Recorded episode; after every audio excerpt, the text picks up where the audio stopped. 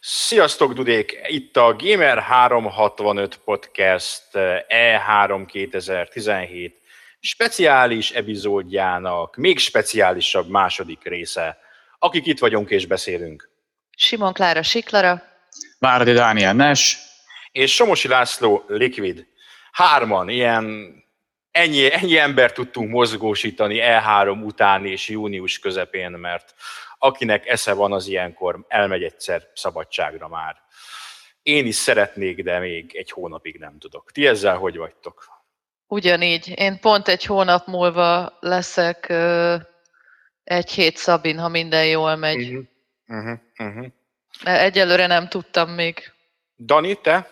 Én a nyarat meghagyom annak, hogy a többi ember kimenjen a szabadban, kerülöm őket, és én inkább évvégén csinálok hosszú hétvégéket. Nekem jó pár, jó pár éve ez a taktikám, és eddig mindig bevált. És lesz egy idézőjeles közös nyaralásunk, mert ha minden jól megy, akkor mindhárman plusz egy Stinger megyünk Gamescom-ra idén. Ja, igen, igen. Mi vagyunk a, a leendő Gamescom kommandó, az idei, idei csapat legalábbis. Games kommandó, de egyébként a... Mit akartam? Igen, az a másik fix nyári program, de azért remélem, hogy ezen kívül még, még lesz valami. Ja, ja, ja, ja. no de, itt van nekünk ez a csodálatos témánk, ami az E3 2017-nek a második része. Ugye előző epizódban, az első epizódban foglalkoztunk a Bethesda-val, a Microsoft-tal és az Electronic arts fordított időrendi sorrendben, illetve nyavajogtunk egy sort arról, hogy felhívult a rendezvény. Erről még fogunk nyavajogni, nem is nyavajogni, inkább egy kicsit komolyabban beszélgetni arról, hogy mi volt, miért volt kicsit más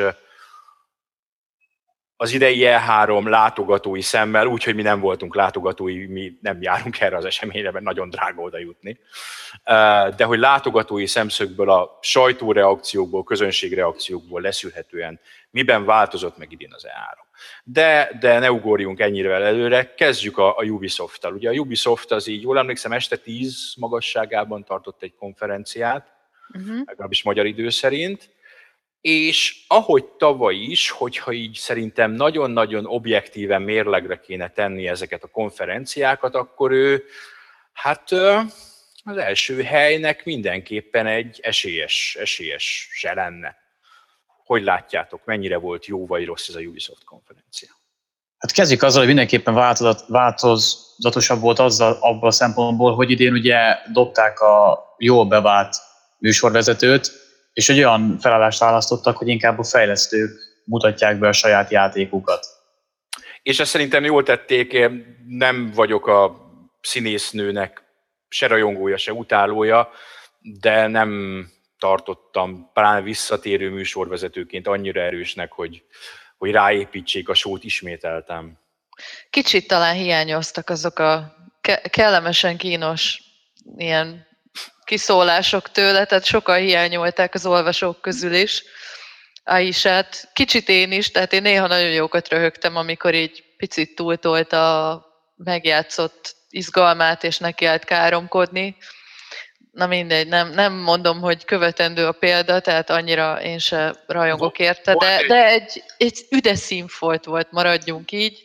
Igen, volt egy stílusa. Volt egy stílusa, és volt bizonyos szempontból egy utódja is idén, nem a Ubisoftnál, az Electronic Arts-nál a indiai származású színésznő, aki a Star Wars Battlefront 2-ben ennek a single player módnak a főszereplője.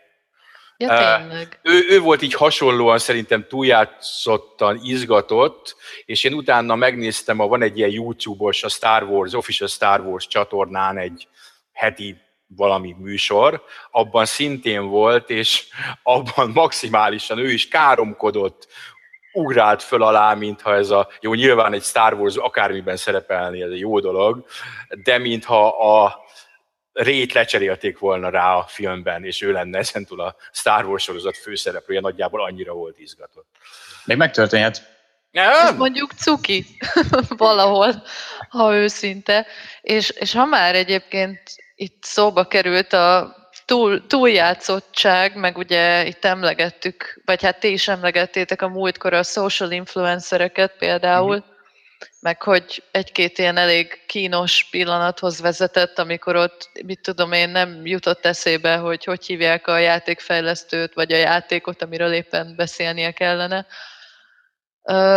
A Ubisoft az például, lát, hát ugye mi beszélgettünk cseten közben, és Igen. például Mackónak is rögtön azzal megnyerte a szívét, hogy uh, itt volt egy-két ilyen annyira őszinte pillanat, ugye, a, amiről azt hiszem írt is talán a Waypoint egy külön cikket, hogy miért, miért jó, hogy síró férfiakat is látunk az E3-on, hogy ez valahogy még inkább egy ilyen éles kontrasztot mutatott azzal, hogy ugye ott voltak ezek a baromira megtervezett, átgondolt,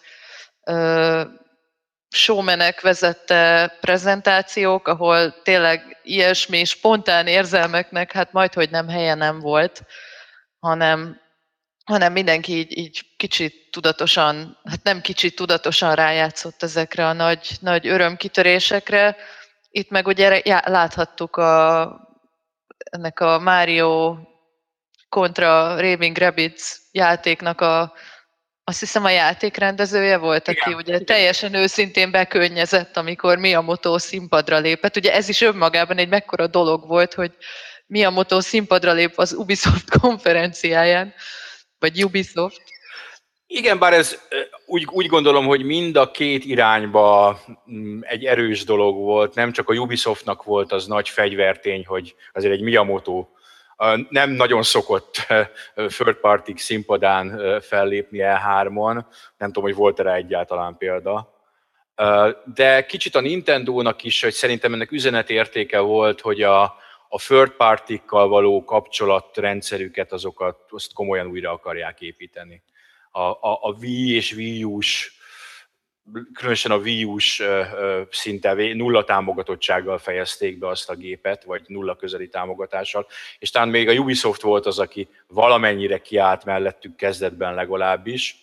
Tehát ez jelzés a világ felé, hogy, hogy komolyan gondolják ismét azt, hogy a, nem csak Nintendo játék van a Nintendo gépen, hanem, hanem sok minden más is. Nem feltétlenül akarom ezt negatív irányba elvinni, de szerintem inkább az, az is kérdés lehet, hogy ez meddig tart ki, hiszen ha visszagondolunk az elején a Wii U-nál is teljes messzélességgel kiálltak, és exkluzív, és csak erre és csak arra, aztán ezek hirtelen szépen vagy minden átvándoroltak, vagy már ugye Wii U-ra meg se jelentek.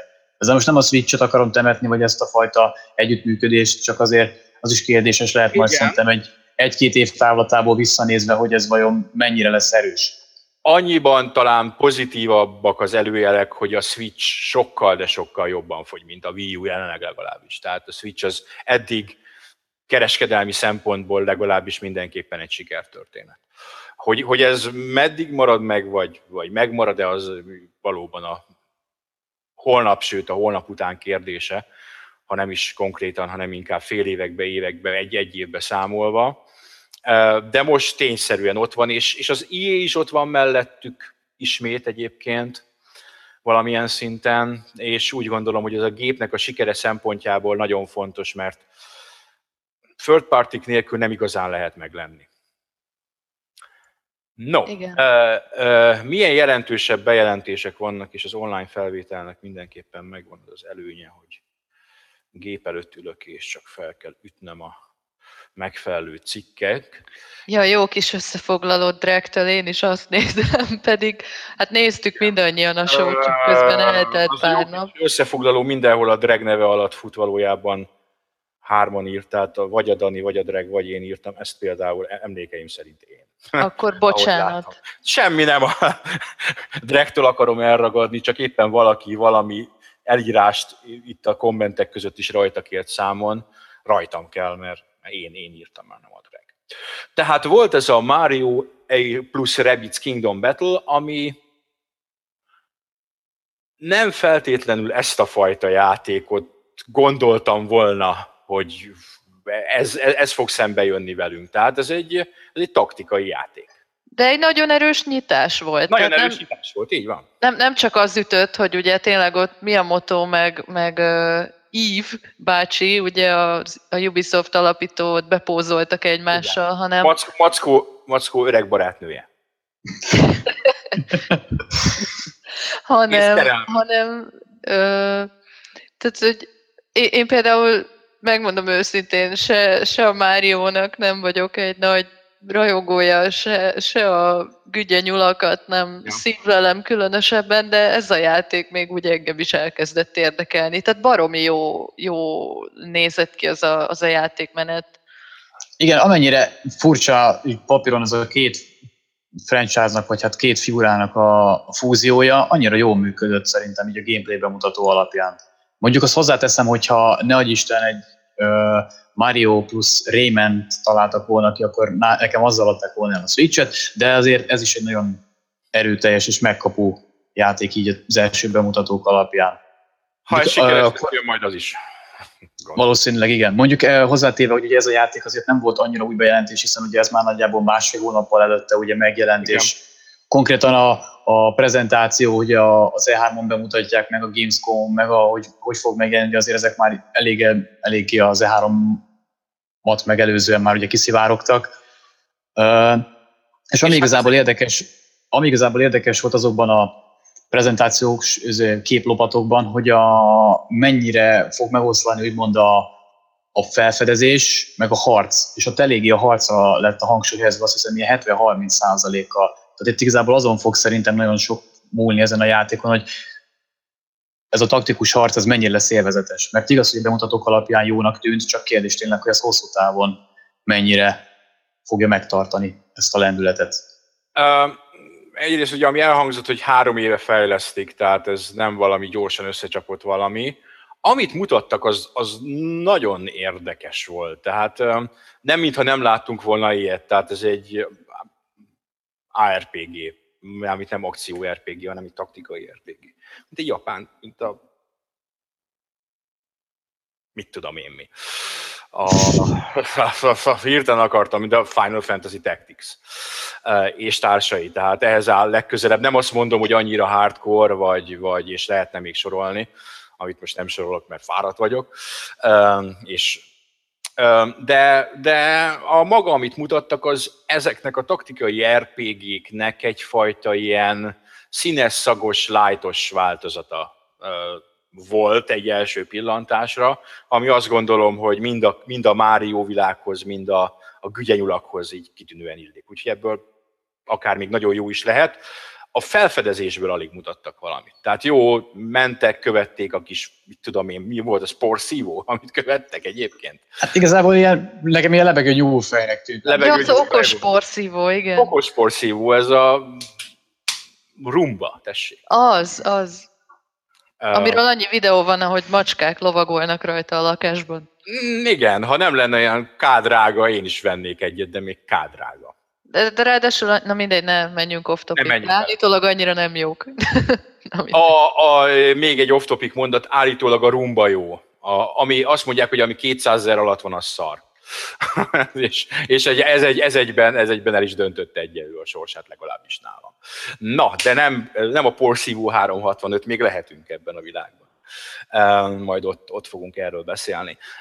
Azt mondtuk, hogy az Assassin's Creedről majd a Ubisoftnál beszélünk az előző adásunkban, akkor most beszéljünk is róla, még úgy is, hogy itt a Ubisoftnál egy új trailer volt, ami szerintem jobb trailer volt, mint a Microsoftos konferencián előadott, illetve volt az már a show után egy fél órás gameplay bemutató, amit én őszintén szóval nem láttam. Tani, te mondtad, hogy a madár az úgy viselkedik benne, mint egy drón, tehát így... Igen, igen, tehát teljesen, igen. Tehát én azt mondtam, hogy afelé igazából nagy, nagy kétségem nem volt, hogy a Far Cry Primal-ből a bagyot átveszik, csak most nem bagoly lesz, hanem sas, tehát ez viszont nagyjából egyértelmű volt szerintem kb. mindenkinek. Viszont addig nem azt mondom, hogy nagyon realizmus vagy hitelességet várok a játéktól, de hogyha annyit megcsináltak volna, hogy az a tetves madár nem képes egy helyben megállni, hanem valamilyen szinten haladnia kell, akkor mit teljesen el is néztem volna. De az, hogy a, a bázis fölött megáll, és tényleg egy helyben lebeg, és gyönyörűen pásztázza a terepet, mint tényleg egy drón, illetve ne, nekem az, az így picit volt illúzióromboló, illetve az, amikor Uh, én néztem azt a, azt a félórás gameplayt, nem teljesen végig, bele-bele nézegettem. Uh, ott égtem ki egy picit, amikor a harcot, vagy a harcnak egy részét mutan, bemutatandó uh, a víz alatt egy dárdával ver egy vízilovat. Amit egyszerűen nem tudtam értelmezni, hogy erre mi szükség van, és ezt miért kellett beletenni. te, te, te, ez csodásan hangzik. Volt a nagyon-nagyon rossz Tomb Raider film, hát ha emlékeztek, a második Angelina. Jolie-val. Nem, nem az kezdődik valahogy így, hogy beleboxol a cápába?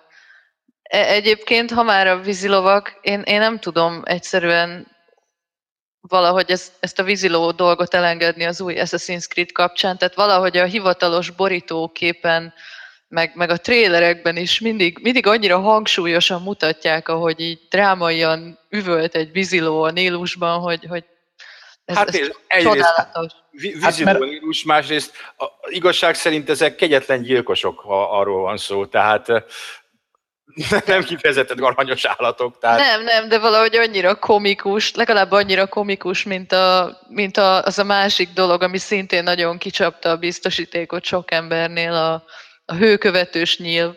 Igen, az Jaj. zseniális volt. Ó.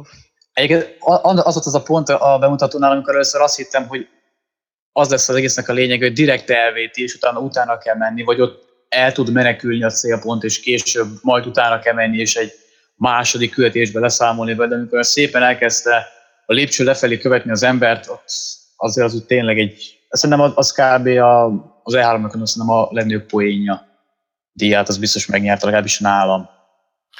Á, nem tudom egyébként, nekem lehet, hogy keveset láttam belőle, nem volt olyan érzésem, hogy ú, akkor most megújulunk, de nagyon, de akkor itt ez egy új kezdet, egy új hajnal, innentől fogva más az Assassin's Creed, mert ugye a mondás az ez volt, hogy azért hagytak ki egy évet, hogy így nagyon átgondolják az egészet és új alapokra helyezik. Ez nekem a régi Assassin's Creednek tűnik egy másfajta harcrendszerrel, és a utóbbi idők fákrájaiból, illetve hát konkrétan a Watch Dogs 2-ből ugye ott, ott ott, ott drón volt ugyanez, és ott elhitted, hogy ugyanezt csinálja, de tehát az onnan átvett, átemelt korábbi ötletekből. Az, hogy abban lesz talán más, hogy különösen nagy lesz a terület, mert azt mondják, hogy egy város helyett egy konkrét országot akarnak szimulálni?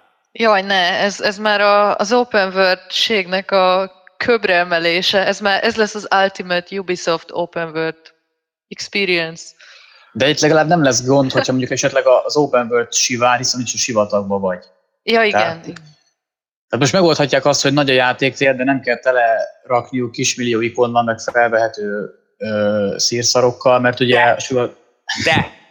Biztos, majd gyűjtöd a Scarabeuszokat, meg a... Igen, tehát nyilván meg fogják csinálni, csak ha nem csinálnák meg, akkor legalább meg lenne az igazolás, hogy miért nem, hiszen a sivatagban nincs túl sok minden. De egyébként igen, tehát onnantól kezdve, hogy az is plegyka volt, hogy ugye nem csak Egyiptomban, hanem ugye Görögországban is áthajózhatsz. Mondjuk azokkal a kis ladikokkal kell át evickélni, akkor az szerintem külön nevetséges lesz, vagy inkább megmosolyogtató.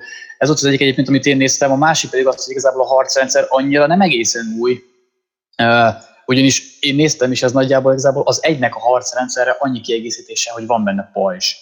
Na, mert ezt amikor, akartam. Én mert is. amikor az elején ott igazából az egy darab vagy két darab embert ritmikusan ütögeti, az igazából semmiben sem különbözik, mint az egynek a harcrendszerre, amikor még nem hozták be az egy gombos kántert és a kivégzéseket. Az hmm. ugyanez volt igazából, hogy szépen egy gombot nyomogattál, a karakter gyönyörűen ütögette a kardra a másikat, majd amikor az esetleg rosszul lépett, vagy volt egy kis nyit, nyit, nyitás a védelmébe, akkor pedig meg tudta dölni. Tehát igazából én nem nagyon láttam azt, hogy ez annyira teljesen új alapokra helyezés, ez most a spanyol viasz feltalálja a harcrendszerek szempontjából. Uh, sokan a Dark Souls-t emlegették, szerintem az durva túlzás. Á, nem, nem. Kicsit ilyen gyökerekhez visszatérés, tehát én, én nekem nem sok közön van az Assassin's Creed sorozathoz, ezt be kell vallanom. Tehát én a legelsővel játszottam, a kettővel egy kicsit, a hárommal, és, és na mindegy, én sose tudtam igazából meg szeretni különösebben, tehát nekem valahogy mindig monoton, meg unalmas volt, meg önismétlő, de, de tényleg valaki be is kommentelte, hogy talán fórumozó, hogy tök jó látni, hogy a játékmenet ugyanaz, mint tíz évvel ezelőtt, és tényleg nekem is olyan flashbackjeim voltak, hogy basszus, hát erre emlékszem, amikor próbálgattam kicsit csúnyább grafikával még a kettővel ezelőtti gépemen, szóval nem, nem tűnt az a harc nekem annyira hűde innovatívnak, vagy nem is tudom milyennek. Lehet, hogy már az jót tesz a sorozatnak, hogyha nem évente jelennek meg, hanem hogy két vagy három évente. Szerintem az elfáradásában az is benne volt, hogy túltolták. Én a, a, a leg, legutolsóval ugye a Bam Bam Bam Bam Syndicate, uh, azzal játsz, végig is játszottam, de előtte a Unity-val egyáltalán nem játszottam, a Black flag csak keveset, a AC3-at abba hagytam a felénél, mert meguntam, tehát így, így nem igazán, nem, nem volt annyira nagy mennyiségű AC élmény bennem, hogy ne legyen jó a szindiket. A szindiket egyébként szerintem így objektíven nézve egy tök jó rész. Tehát így nagyon kiforrott, annak a régi AC formulának egy, egy ilyen csúcsra járatása, és baromi jó az a város, meg nagyon szép, vannak benne meglepetések, ugye most már talán nem két év után lehet spoilerezni a, a második világháborús uh, London. Első. Első elnézést, igen, így van, első világháborús London, tehát nagyon élveztem. Kimaxolni nem maxoltam ki, mert nem, ilyesmire nem vagyok kapható, hogy mindent összegyűjtsek egy ilyen játékban, de, de a story módot azt végigcsináltam böcsülettel, és élvezetes is volt. Remélem, hogy az egyik szerintem alapvető hibáját annak a sorozatnak, amit a szindiketben tökéletesen kijött, azt így megpróbálják orvosolni, viszont a, mi szerint a játék 60-70 százalékánál a karakterfejlesztésnek köszönhetően mindkét választható karakter Isten volt, tehát különösen az Ívi, a csaj, Isten, legyőzhetetlen volt, tehát nem volt, nem volt ami megállítsa, nem volt ellenfele. Tehát erre odafigyelhetnek, ezt balanszolhatnák jobban, hogy, hogy ne, ne legyen ilyen mindent elsőprő erő a karakterekből a játéknak a kétharmadára. Na, volt egy The Crew 2 bejelentés. Gameplay jecske bemutatócskával és egy látványos CG trailerrel. És uh, mémesedett kiejtéssel. Ugye a szegény, aki Igen. konferálta, vagy, vagy kommentálta, nem, már nem is tudom, a természet szót mondta ilyen nagyon furcsán, aztán azóta azt így már több helyen láttam az interneten visszaköszönni. Igen, néhányan valóban ott ugye, hát ezek alapvetően franciák, illetve kanadai franciák. De aranyos volt. Aranyosak, igen, igen. Néha úgy meg, megharcolnak az angol nyelvvel. Viszont ez a crew, én, én bocsánat, mindjárt befejezem, csak, csak hogy annyira hátrányos helyzetben éreztem magam, mert úgy vettem észre, hogy ti, ti azért alapvetően mindenki játszottatok vele. Igen. Én, én nekem annyi közön van hozzá, hogy tavaly a Jubi 30 akció keretén belül ingyen megkaptam Uplay-en, és azóta se raktam fel, úgyhogy foglaljátok össze egy röviden nekem is, hogy mi a nagy újdonság. Most a mostaniban? Uh-huh. Földön, vízen, levegőben. Földön, vízen, levegőben. Így van. Igen, ezt, ezt sejtettem, akkor, akkor tényleg csak ennyi. Tehát Ami az előzőben csak autók voltak. Igen, igen, igen, igen. Oké, okay, köszi. A, a, ez egy becsületes második rész. Így, így kell második részt csinálni egyébként, hogy mert lehetett volna ez a, és most egy, mit tudom én, hol, és még több autóval, és még több fajta versenytípus, ez a tipikus autós játék folytatás. Ez egy böcsületes folytatás, itt ez komolyan bővíti, tehát itt, itt alapvetően újfajta gameplayt hoz be több síkon is, úgyhogy ez ilyen szempontból meglepő volt, hogy, hogy ezt így, így bevállalták. És ami érdekesség, hogy a trailerben látott ilyen erősen uh, Inception jelenetek, amikor ugye a világ így körülötted meghajlik, az mm. benne van a játékban is. Mm. Tehát az nem csak ilyen hatásvadász jelenet volt, amikor hirtelen a fejed fölött meg melletted van a világ, hanem tényleg is körülötted fog úgymond meghajolni a tér. Sokszor nézték meg a Doctor Strange-et, és úgy gondolták, hogy jó lesz a játékban is. Uh, jó. Um, egy elég érdekes játék több szempontból is, ez a bizonyos School and Bones nevezetű kalózos online multiplayer cucc, amit a Ubisoft Singapur fejleszt, ami gyakorlatilag a Assassin's Creed-ek hajózós részeinek a saját játékká fejlesztése, de egy az egyben. Tehát, és, olyan... és méltó kihívója a Sea of Thieves-nek.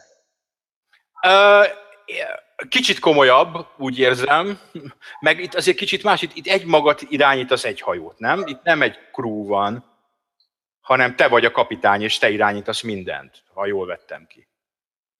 A Sea of thieves pedig egy, ott egy csapat van, és van egy kormányos, és van aki... Amennyire, amennyire nekem emlékezik, igazából szerintem 3v3, mint hogyha most nem tudom, hogy az azt jelenti, hogy hogy fejenként mindenki egy hajóban, mint mondjuk egy hajón vagytok hárman, tehát ez még nem volt letisztázott, de Aha. valami szinten ez is csapat alapú.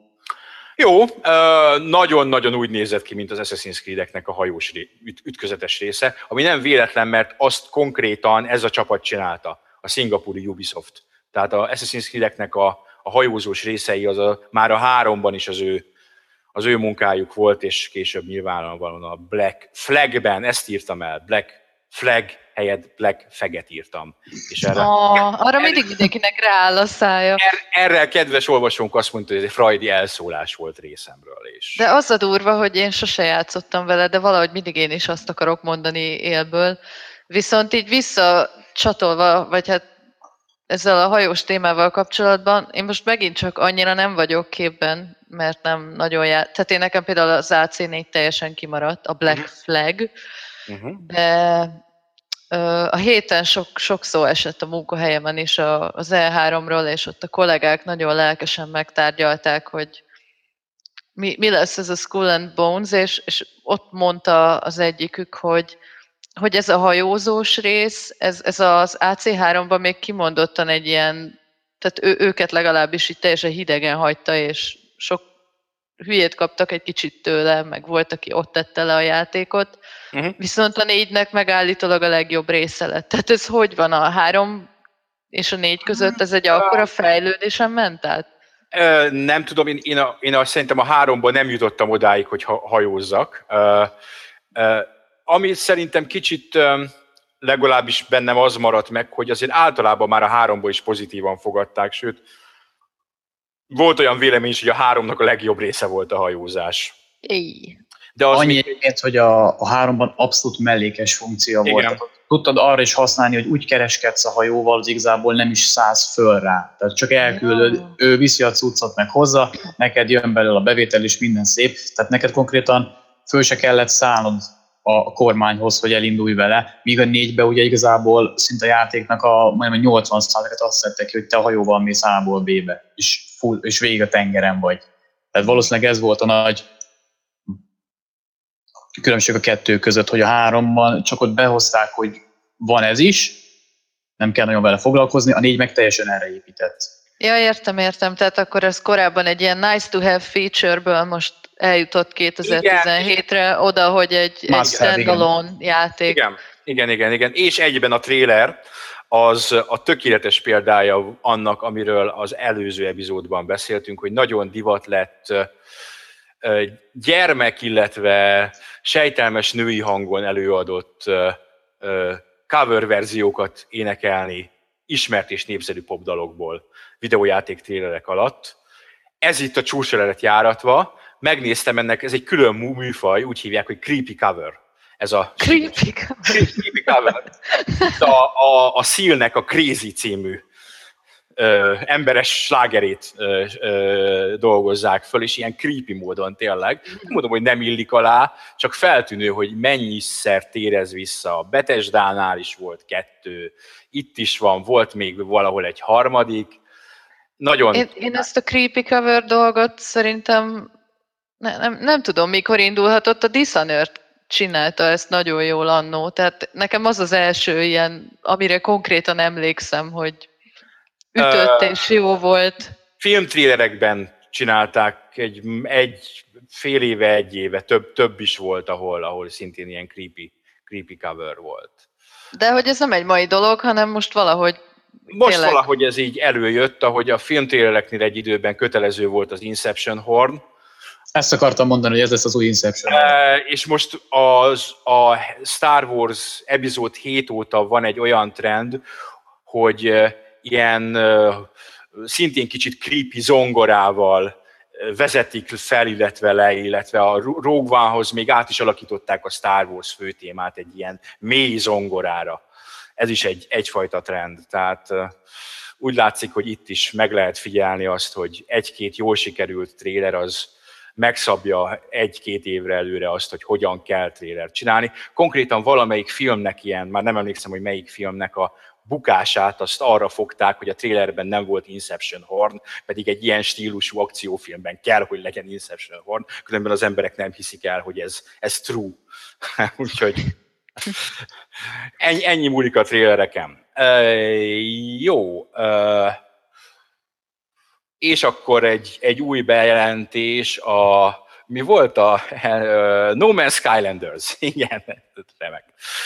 Uh, ez a Starlink Battle for Atlas, valójában a No Man's Skylanders, ahogy egyik olvasónk elnevezte. Uh, ugye ez egy ilyen bolygó felfedezős, űrhajós harcolós valami lesz, ahol az űrhajó az a Skylandershez hasonlóan egy ilyen valós játék, amit tudsz fejleszteni. És nagyjából ennyit tudunk róla. Én azt néztem, hogy ha az ténylegesen úgy fog ö, működni, ahogy volt a térben is, szerint a kontrollerre rá kell tennem annak a hajónak a makettjét, azt szerintem öngyilkosság. Tehát, hogy eleve is egy csomószor nehéz, nem azt nehéz, de azért amikor azért megpróbál hogy megtehelő azt, hogy a kontot is kezembe tartsam, ha még ezt a makettet is rajta kell egyensúlyoznom, hogy az ne essen le róla. Tehát az, hogy milyen tudják úgy megcsinálni tényleg, mint akár mondjuk egy Disney Infinite-nél, vagy a Skylanders-nél, hogy van egy portál, amire rárakom, és azon tudom én cserélgetni. Tehát miért annyira fontos az, hogy az ölembe legyen? Igen, azt én is néztem, hogy, hogy, hogy ez ilyen milyen, micsoda bizarr megoldás ez. Ne vicceljetek már, hát gondoljatok bele, hogyha a gyerek lejti ötször, hatszor, e, széttörik, vehet apa újat, hát ez tiszta biznisz. Na jó, nem, én, én se értettem egyébként. Ez egy, egyébként egy év múlva fog megjelenni, úgyhogy az, hogy nem mutattak belőle túlságosan sokat, az, az egy dolog. Meglátjuk. Ez volt az, ami annyira nem egy jó De van. olyan nagy hullámokat nem vetett. Nem, nem, se. nem. Tehát tényleg a, az a jó szóvic, ez maradt meg szerintem a legtöbbünknek belőle egyelőre. Igen, igen. igen. Far Cry 5, amiben láttunk egy új télert, illetve egy ehhez kapcsolt gameplay bemutatót is. Uh, Far Cry 5, az a Far Cry 5. Pont. Tehát így nem... Vannak benne újdonságok, különösen az, hogy így mindenféle ilyen zsoldosokat bérelhetsz fel, akik vagy fegyverrel támogatnak, vagy a levegőből, vagy innen, vagy onnan, vagy bárhonnan, de nagyjából egy új helyszínen egy Far Cry 5, ami már most kisebb botrányt kavart, hogy keresztényt kell benne ölni, vagy valami hasonló. És derék amerikai honpolgárokat. És derék amerikai honpolgárokat kell ölni benne, nem a... Kiket kellett korábban ölni? Valami szigetlakókat, aztán a nepáliakat, vagy kiket nem tudom. Most fehér embert kell ölni.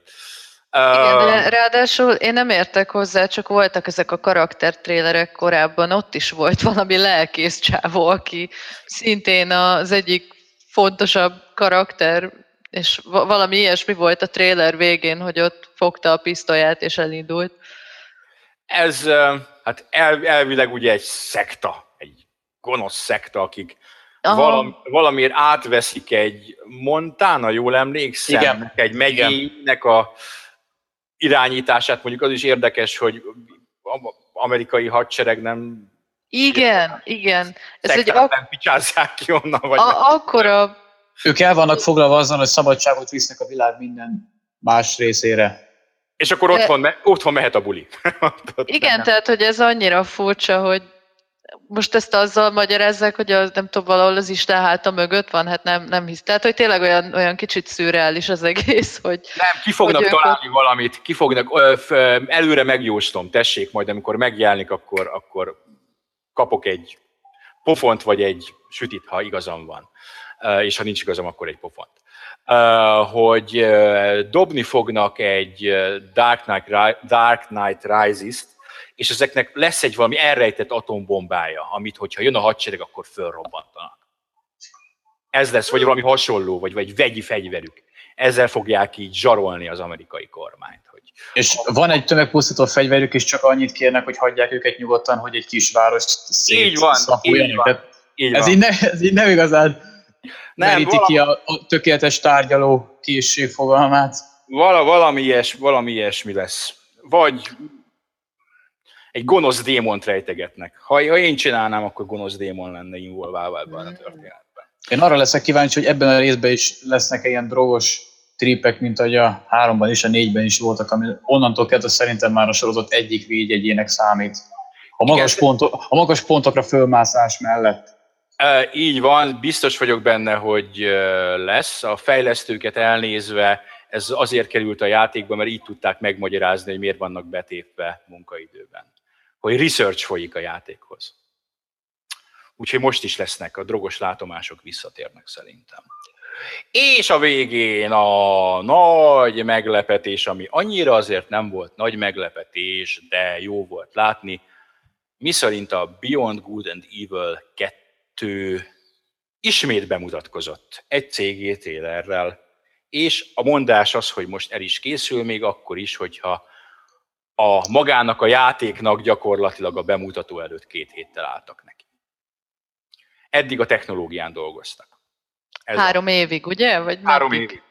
Úgyhogy most nem, nem tartanak még sehol, eddig az eszközöket fejlesztették. Az is valami, tehát... Na jó. A bejelentések kapcsolatban volt kettő zseniális uh, Twitter üzenet a, a fake kaz hírhelynek az oldalán, ugye akit mindannyian ismerünk és igen, szeretünk. Igen, igen. Az egyik az volt, hogy a Beyond Good and Evil 2 első és második bemutatása között ők kiadtak egy Last Guardian-t, azon hatalmasat röhögtem. A másik pedig egy kérdőív volt, hogy mit ad ki előbb a Ubisoft, a Beyond Good and Evil 2-t, vagy az Assassin's Creed 23-at. Mind a, mm. kettőn egy, mind a kettőn egy két percig röhögtem. Ez zseniálisak voltak. Igen, és mind a kettő, mind a kettő racionális. Úgy, hogy amikor a bejelentés volt, a Mackó szerkesztőségi cseten benyön, benyögte, hogy megjelenés 2020-ban, és így igaza lesz. Tehát tényleg, ha, ha most állnak neki, úgy Isten igazából... Vagy pedig optimista becslés. Akkor lehet, hogy optimista becslés.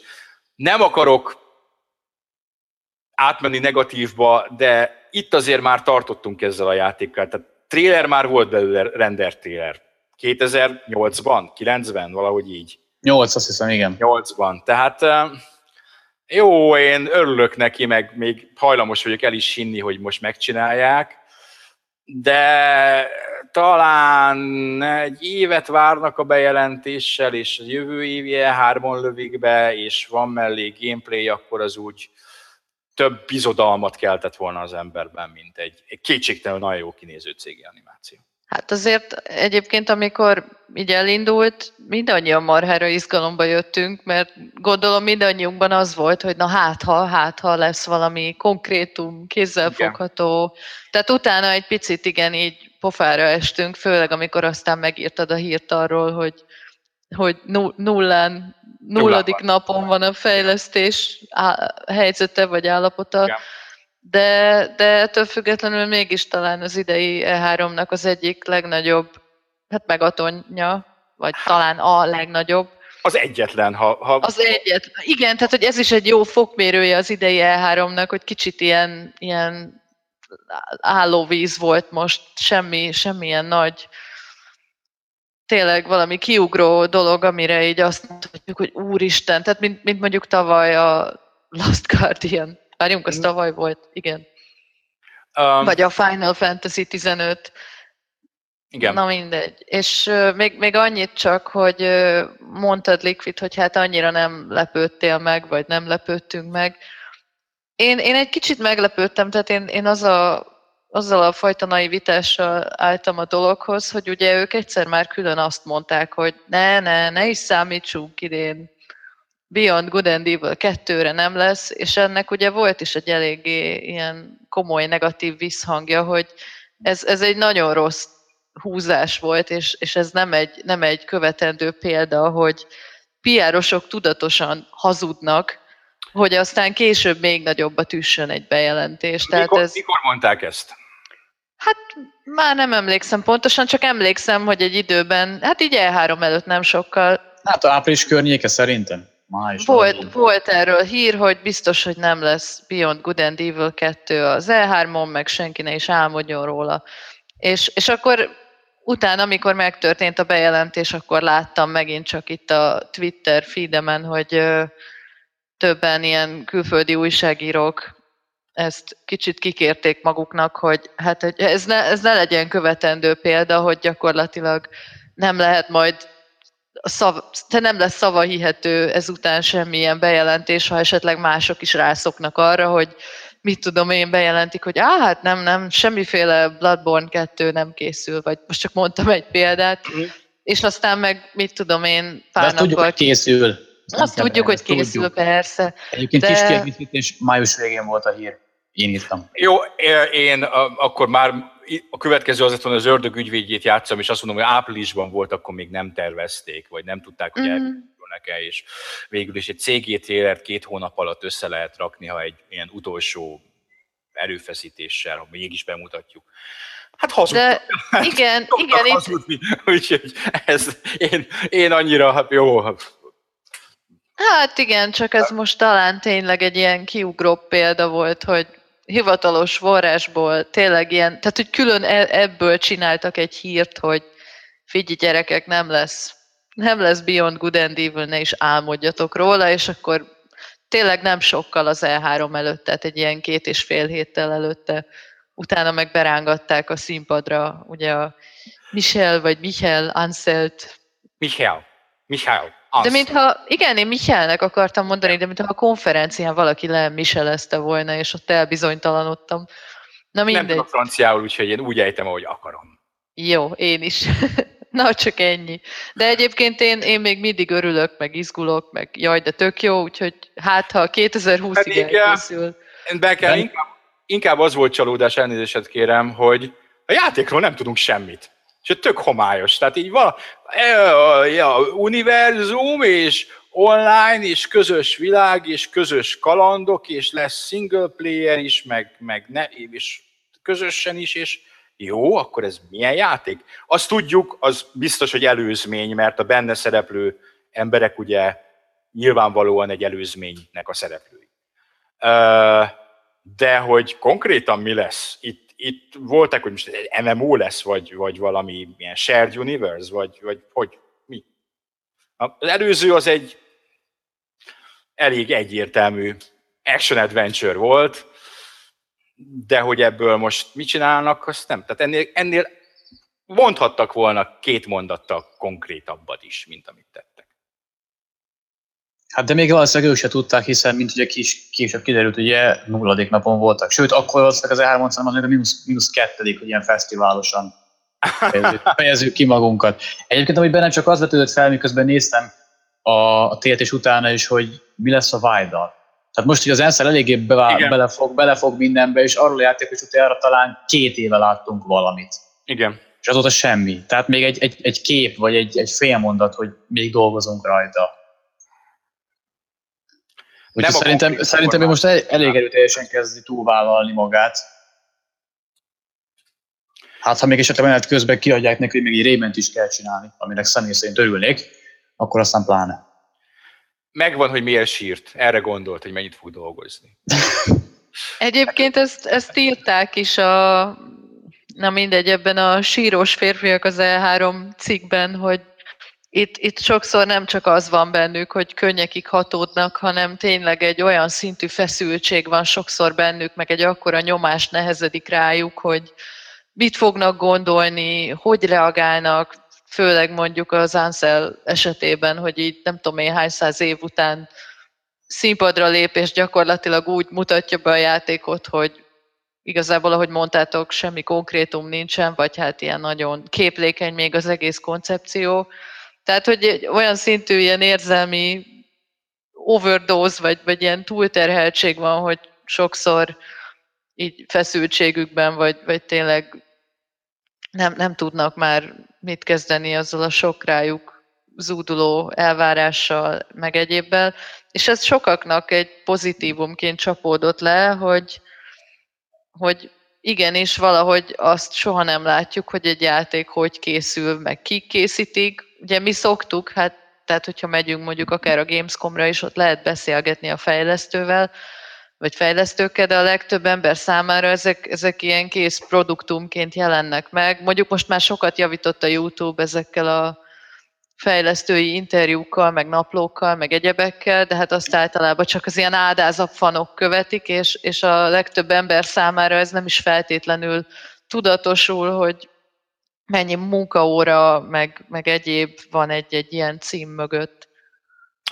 Ez így van, bár a feszültségoldásra ez az ellen, ennek az ellenszerét már nagyon régen feltalálták, úgy hívják, hogy kokain. Na jó. nem is értem, miért nem, fel, miért nem be kokainozza vennek. Szerintem ha végignézed a, az utóbbi 10-15 évnek az E3-ai, biztos megtalálnánk azokat, hogy ki, ki volt valami pörgető anyag hatása alatt? Különösen. De volt, hát tavaly, tavaly azt hiszem ezen is röhögtünk, hogy jó, nem annyira a játékfejlesztők, hanem inkább ezek a meg, meghívott sztárok, akik ott produkálták magukat, uh-huh. ezzel azzal játszva, talán pont az IE-nél sportjátékokkal, meg Call of Duty-val, már nem emlékszem, de tökre rémlik ilyen betépett Snoop Dogg, meg jó, mondjuk ő életvitelszerűen, tehát van. nem jó példa, de, de hogy voltak így mások is, akik... Nála azon ott... csodálkoznál, hogyha nem lenne betépve. Igen, de hogy tényleg emlékszem, hogy volt egy-két ilyen tök, tök, hát egyszerre kínos, meg röhelyes pillanat, hogy így teljesen keresztbe állt a szeme, két mondatot nem bírt kinyögni, csak így folyt róla a víz, és jaj, de kurva jó a játék. Ebből csinálunk egy mega videót, a E3 legjobb betépett pillanatai top. Na, mivel, mivel, mivel idő, idő az szalad, ugorjunk át a Sony-ra. Nem akarunk három órás podcastet csinálni, mert még magunkat sem tudjuk elviselni annyi ideig, nem, hogy ti minket.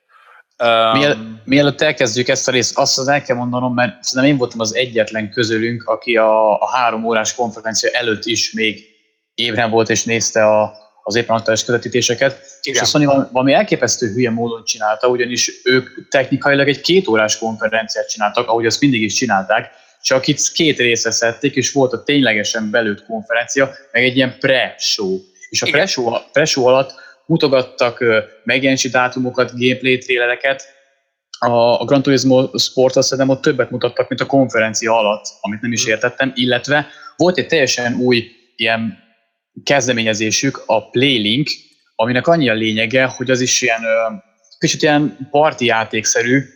Nekem, amikor először láttam ebből a bemutatót, akkor kicsit a Nintendo ugrott be, mert ők azok, akik ezeket nagyon jól szokták tolni. Ennek annyi a lényege, hogy valaki játszik a játékkal, és a körülötte lévők egy mobilos applikációval tudnak bekapcsolni a játékba.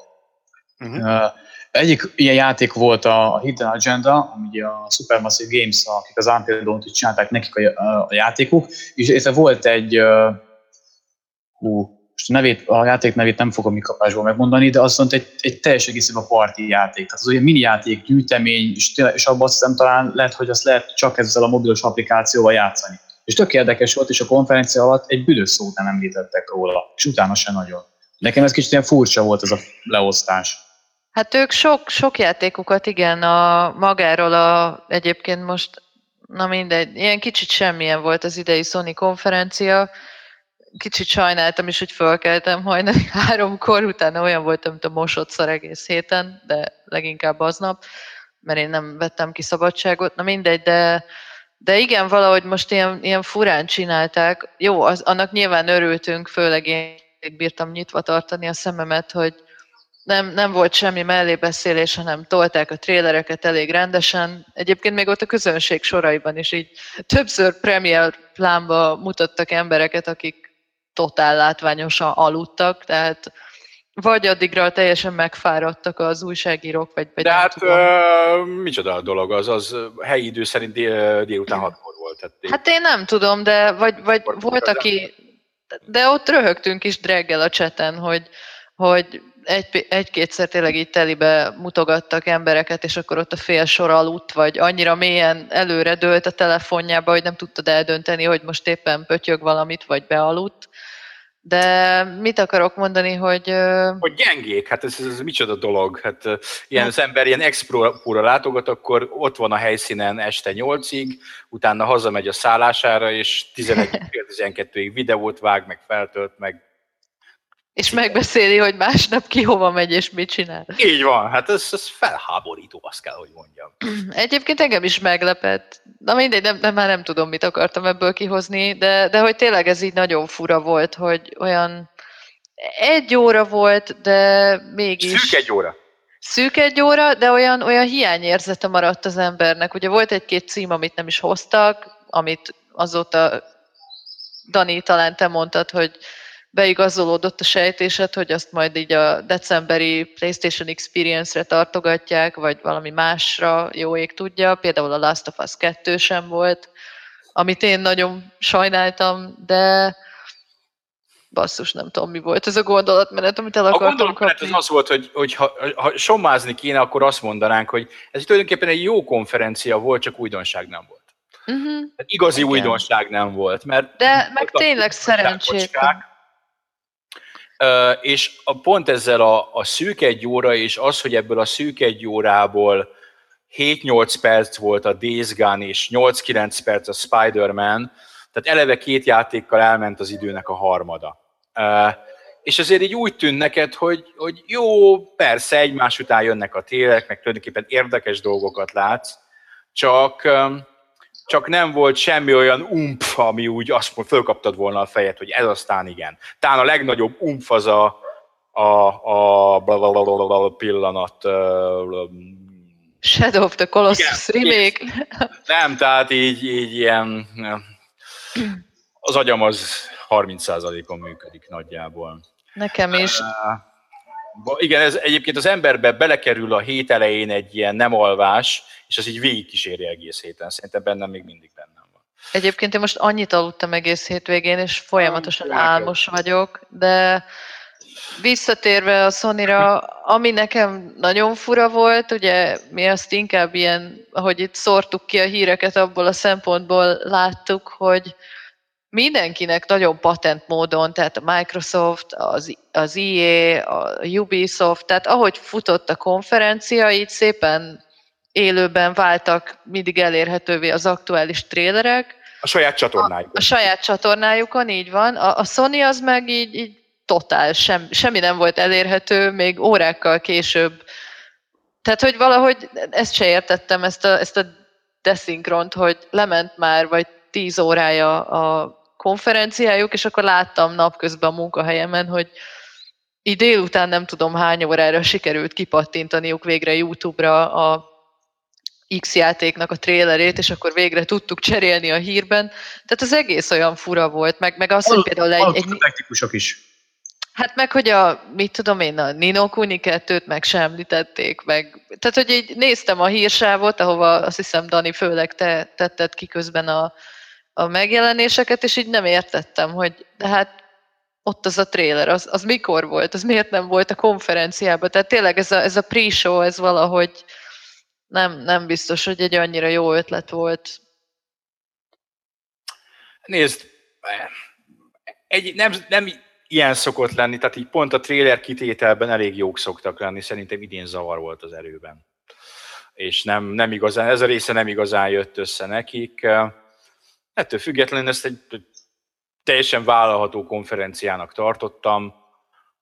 Ha beletesznek egy darab valami nagyobb pukkot, akkor, akkor szerintem mindenki nagyon pozitívan ítéli meg. És úgy látom, az itt pozitív olvasóink ahhoz képest, hogy ez egy lehetetlen időpontban volt, azért úgy látom, hogy végére azért 500 fölé fölmászott a, a komment szám, és hát a Microsoftnál is 1200 fölött jártunk, tehát nagyon nagy aktivitás övezte ezeket. Külön jegyzem meg, hogy ezeket így szoktuk így a kiadók felé riportolni, és mind a Microsofttól, mind a Sony-tól az jött vissza, hogy hűha. ilyen, ilyen sokan kommentelték. Igen. Ide ilyen, jó, ide ilyen aktív jó emberek járnak videójáték újdonságokról tájékozódni hozzá. A lelkes mag. A lelkes mag. És önismétlés, korrekt konferencia volt, kár, hogy nem volt, nem volt valami olyan újdonság, amit összecsaptad a tenyered, és hajnali fél négykor fölpattan a szemed, és azt mondod, hogy ez aztán valami. De ahogy mondjátok, most már nem csak az E3-ban gondolkodik senki gyakorlatilag.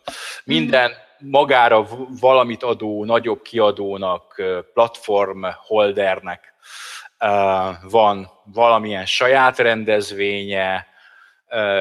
Nem azt mondom, hogy a Gamescom-ban gondolkodnak, de kicsit a Gamescom-ban is gondolkodnak, azért oda is szoktak valamit hagyni, valami kis sütit, nem rettenetesen nagy dolgokat, de valami kis újdonság süti. Ott, ott is szokott egy-két dolog maradni. Szoktak ott Szoktak. ilyen egész nagy reveal meg egyebek lenni, meg ugye a Gamescom-ban például tavaly, tavaly is az volt jó, hogy volt egy-két játék, amiből ott volt először épkézláb ilyen játszható ilyen, demo. Ilyen Tehát ott van. Így van. Mm, tehát a, game, a Gamescomnak ez az erőssége szerintem, Igen. hogy ott sok mindent ki lehet próbálni a showflooron is, meg, meg a sajtónak is. Igen. Viszont ö, én se akarok igazságtalan lenni, tehát egyébként én is abszolút meg voltam elégedve a Sony konferenciával, tehát olyan, olyan, olyan szokásos jó volt, tehát mit tudom én, legalább 5-6 játékot simán tudok mondani, amit, amit várok, tehát biztos marha jó lesz ez az Uncharted Uh-huh. Lost Legacy is, ami kicsit visszatér a sorozatnak a tulajdonképpen így a, az elejének a hangulatához, meg ugye a Chloe, ő, ő azt hiszem, ő leginkább a második részben volt, tehát később már Második, harmadik.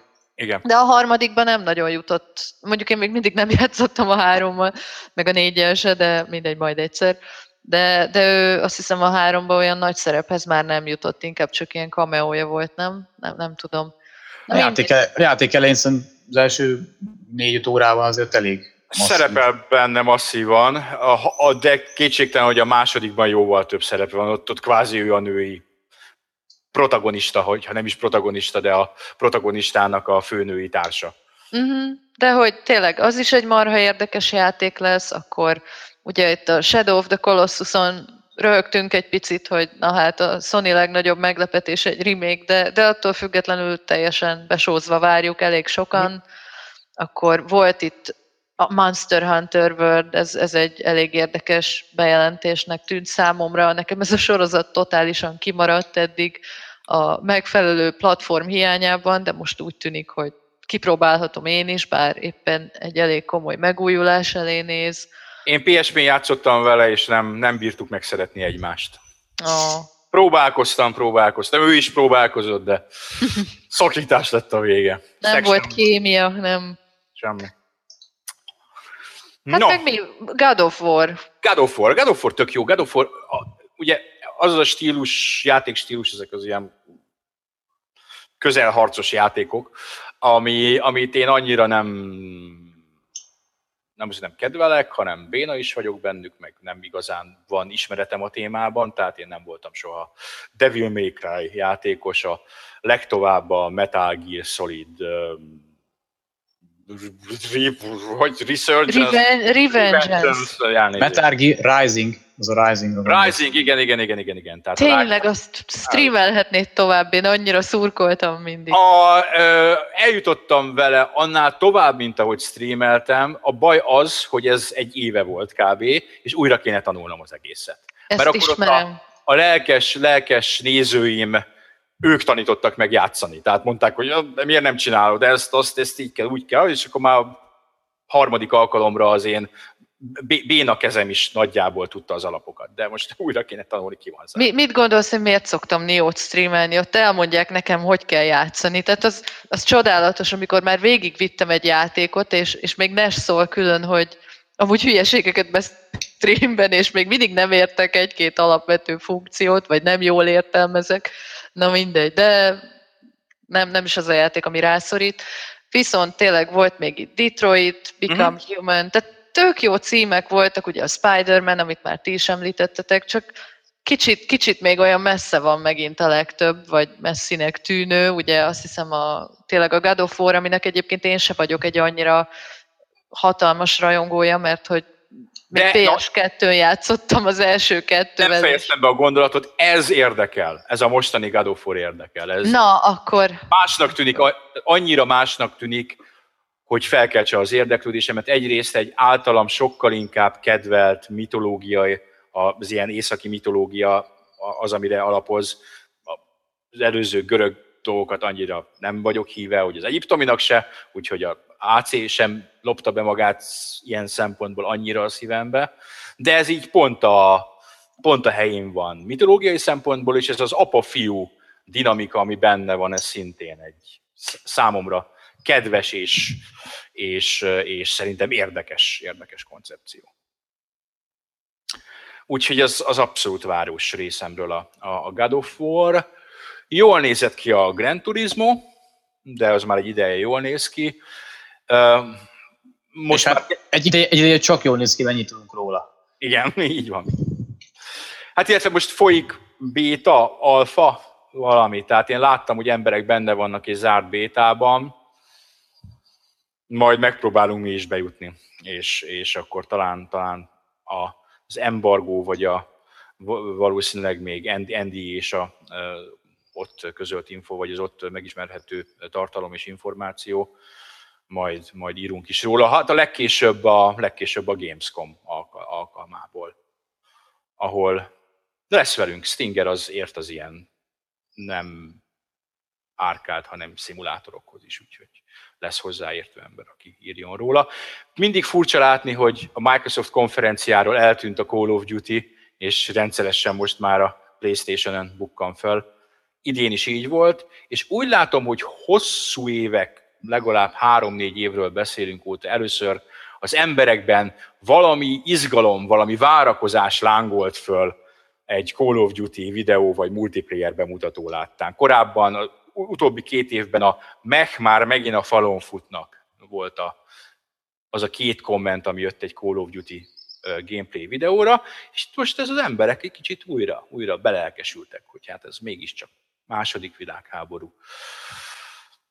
Kicsit más, holott annyira azért nem más, nem lehet a falon futni, de így sebességében, meg megoldásaiban azért letagadhatatlan, hogy ez a modern Call of Duty sorozatnak a gyermeke, és nem, még csak nem is visszanyúlás a második részhez szerintem.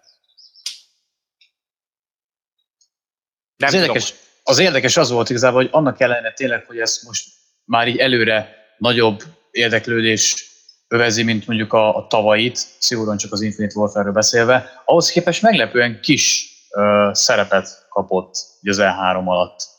Igen. Tehát konferencia alatt egy darab trailer, és, utá, és utána igazából úgy kellett az embereknek a gameplay bemutatókat vadászni, mert hogy nem annyira tolták az arcodba itt, itt van az, amiről még így fogunk beszélni konkrétan játékokon kívül ebben a podcastben, hogy az Activision láthatóan azt a taktikát választotta, hogy kivitt saját költségen, mármint az Activision költségén jó pár ismert YouTubert, Call of Duty YouTubert, betette őket egy jó szállodába, és ami videók kim vannak, például a, a Driftortól, akit még én is követek, pedig én nem vagyok egy akkora Call of pláne YouTube néző. Tehát ezeket a népszerűbb, és tényleg beszélni, és előadni, és magyarázni is tudó Call of Duty streamereket kivitték, és ezek a saját csatornáikon nyomják a saját közönségüknek a, a tartalmat. Ennek fejében úgymond a mainstream gaming sajtóba valóban annyira nem került be. Mert tulajdonképpen általában az egy hivatalos videót hozták le róla, aztán aki még akart, akkor ezek a specializált YouTube csatornákról betette ezt, azt, azt, mint ahogy mi tettük, de sok helyen ez nem történt meg. No, mi volt még, ami érdekes volt itt? A Uncharted-ről beszéltünk, Edoforról beszéltünk. Days Gone, ami nagyon meglepő volt, mert eddig szerintem mindjárt úgy néztünk rá, hogy á, ez a játék, megint a zombis, meg ö, ö, és a mostani bemutatója teljesen jó volt. Tehát így mostanra állt össze az a ez a játék annyira, hogy azt mondom, hogy érdekel. Igen. Engem, e- engem most veszített el. Tényleg? Oh. A, annyira Last of Us, a támadások, az egész, illetve az annyira nem is zavart volna, mert a Last of különösebben nem volt bajom, de a Witcher sense hogy belemagyarázzák a játékba, ott engem ott vesztettek el. Tehát amikor lehajol a motort megnézni, és hirtelen így az isteni szikrával fény gyúl a szemébe, és meglátja a nyomvonalat, tehát, hogy még az összes, korá, az összes többi játékban azért valahogy bele van magyarázva, hogy az embernek miért van ilyen képessége, itt nehezen tudom, hogy erre lesz bármiféle értelmes, vagy akár csak számomra elfogadható magyarázat, hogy az egyszerű túlélőnek miért van nyolcadik érzéke. Ah, hát ez csak egy játékelem. Ez még Jó, de ez, ez, ez a cucc, ez minden játékban benne van. Mm. Nyilván csak azért, tehát azért mondom, hogy, hogy még, még a, többi, a többinél azért valahogy a játék szempontjából meg van magyarázva az, hogy miért van az az a képessége, ami itt egyszerűen nem tudom, nem, nem tudnak nekem erre elég jó magyarázatot adni arra, hogy, illetve tényleg szóval én teljesen úgy érzem, hogy, hogy ez, ez lehetne, lehet mondjuk a Last of Us 1.5, ha már a kettőt a Naughty Dog csinálja. Azért Ahol... van ilyen szensze, mert segbe harapta az a medve, akit a demo végén lehet látni. Segbe harapta, és a, a fogából átment bele a nyolcadik érzék szensz méreg, és ettől tudja. Megmagyaráztam. Na, hát valami ilyesmi lehet, hogy lesz. Vagy, vagy ezt így megtanították neki a, a, a szelíd motoros túlélő képzőtáborban. De, de nekem is, ami, amit Dani mond, azzal a részével egyetértek, hogy igen, totál Naughty dolgos, tehát ne, nekem is egyből a Last of Us jutott eszembe, de miután én imádom a Last of Us-t, engem valahol itt kezdett el érdekelni, tehát aznak ellenére, hogy persze nyilvánvalóan én is emlékszem még a Last of Us hibáira, meg, meg azt is elsősorban inkább a karakterei miatt szerettem. És nem tudom, hogy ez a, ez a koncepció hogy fog együtt működni, hogy van ez a tényleg erősen ilyen Last of Us-os beütés, illetve láttunk még ilyen kicsit QTE jellegű gomnyomkodást is a, a bemutatóban, és hogy, hogy hogy fog működni ez a, ez a rengeteg sok zombi a képernyőn, és akkor ha ők észrevesznek, akkor vajon mi van? Tehát, hogy az ilyen instant game over, vagy akkor még van valami Nem. esélyed megmenekülni? Én, meg... Tehát ez, néz... igen? Néztem fejlesztői interjút, meg, meg ugye volt ez az alternatív útvonalas, meg alternatív időjárásos bemutatójuk a hóval, és hogyha észrevesznek, akkor harcolni nem, a menekülsz. Tehát akkor menekülni kell. Ahogy a, a tavalyi, tavalyi demójukban tulajdonképpen azt mutatták. Azt mondták, hogy 300-tól 1000 nem zombi, hanem mit tudom én mi a nevük. Nem zombiknak hívják őket. Ja, Istenem, ez a, ez a kvázi De zombik. Nem, de ott direkt mondták, hogy nem zombik, hanem screamerek, vagy leecherek, vagy mit tudom én valami. Jaj, de ez olyan, van. mint a Walking Dead-be sem mondják ki soha, meg ugye a Last of Us-ba se zombik vannak, hanem begombáztak, meg, és meg akkor... nem mondom, hogy hívják őket, az izék, tehát 300 és 1000 között lehetnek. Kétfajta, van, van a kisebb csoport, és van a horda, akik rohadt sokan vannak, több százan vannak, és azt mondták, hogy ott futni kell. Tehát nem, nem az van, hogy te nekiállsz őket írtani, és akkor előbb-utóbb elfogynak, nem az, hogy menekülnöd kell előjük. De ilyen De az is egy jó, jelentős, játék, jelentős játékelem benne, hogy, hogy, hogy menekülsz. Tehát az, egy, az az egyik, egyik ilyen nem is, hogy fő mechanikájuk, de az egyik jelentős mechanikájuk az, hogy, hogy menekülős. És hát az is, amit most így konkrétan erről szólt ez a demo félig meddig, amit most bemutattak, hogy hogyan tudod használni őket a, a ellenfeleid ellen hogyan tudod oda csalni őket, meg bevetni, és, és voltak érdekes dolgok, például ugye, nem tudom, demót láttátok? Igen. Persze ugye ott leteszi a medvecsapdát, valaki belemegy, és az elkezd üvöltözni, és akkor ugye oda hívja, megindulnak felé, és az alternatív demóban ott belelép a medvecsapdába, elkezd üvöltözni, és az egyik társa odalép hozzá, és fejbe lövi. Tehát így vannak benne azért ilyen variációk. Én azt mondom, hogy ez továbbra is a Ubisoft a játék Last of Us Edition, amit ha jól megcsinálnak, akkor engem érdekel.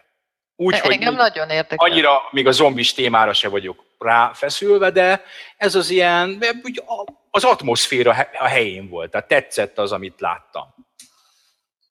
És az, hogy, hogy tényleg ott vannak állandóan is üldöznek, ezzel ad egy ilyen plusz állandó veszélyérzet, amit én szintén szeretek egy játékban, hogyha van egy állandó, állandó feszültség, valami, ami lök előre, és ebben úgy tűnik legalábbis, hogy vagy csak a demo volt nagyon jó, ebben benne van. Úgyhogy ez a város, város listán van a Days Gone. És eddig nem volt rajta tavalyi demo, amikor csak menekült, és jöttek utána mindenen keresztül, azt mondtam, hogy jó, oké, hát rendben. Az olyan, olyan semmilyen volt, akkor még nagyon ilyen tucat zombis Igen. valaminek tűnt. De egyébként érdekes, hogy volt egy nagyon hasonló koncepciójú bejelentés, egy jóval kisebb, gyakorlatilag egy indi csapattól, nem a Sony-nál, hanem nem volt konferencián. A Focus mhm. Home-nál készül most az ő kiadásukban egy a Plague Tale, azt hiszem ez a címe, című játék, ahol meg majd két tesó menekül a fiktív, középkori, ilyen 14. századi Franciaországban, amit előzönlöttek a patkányok, de ilyen elképesztően brutális mértékben.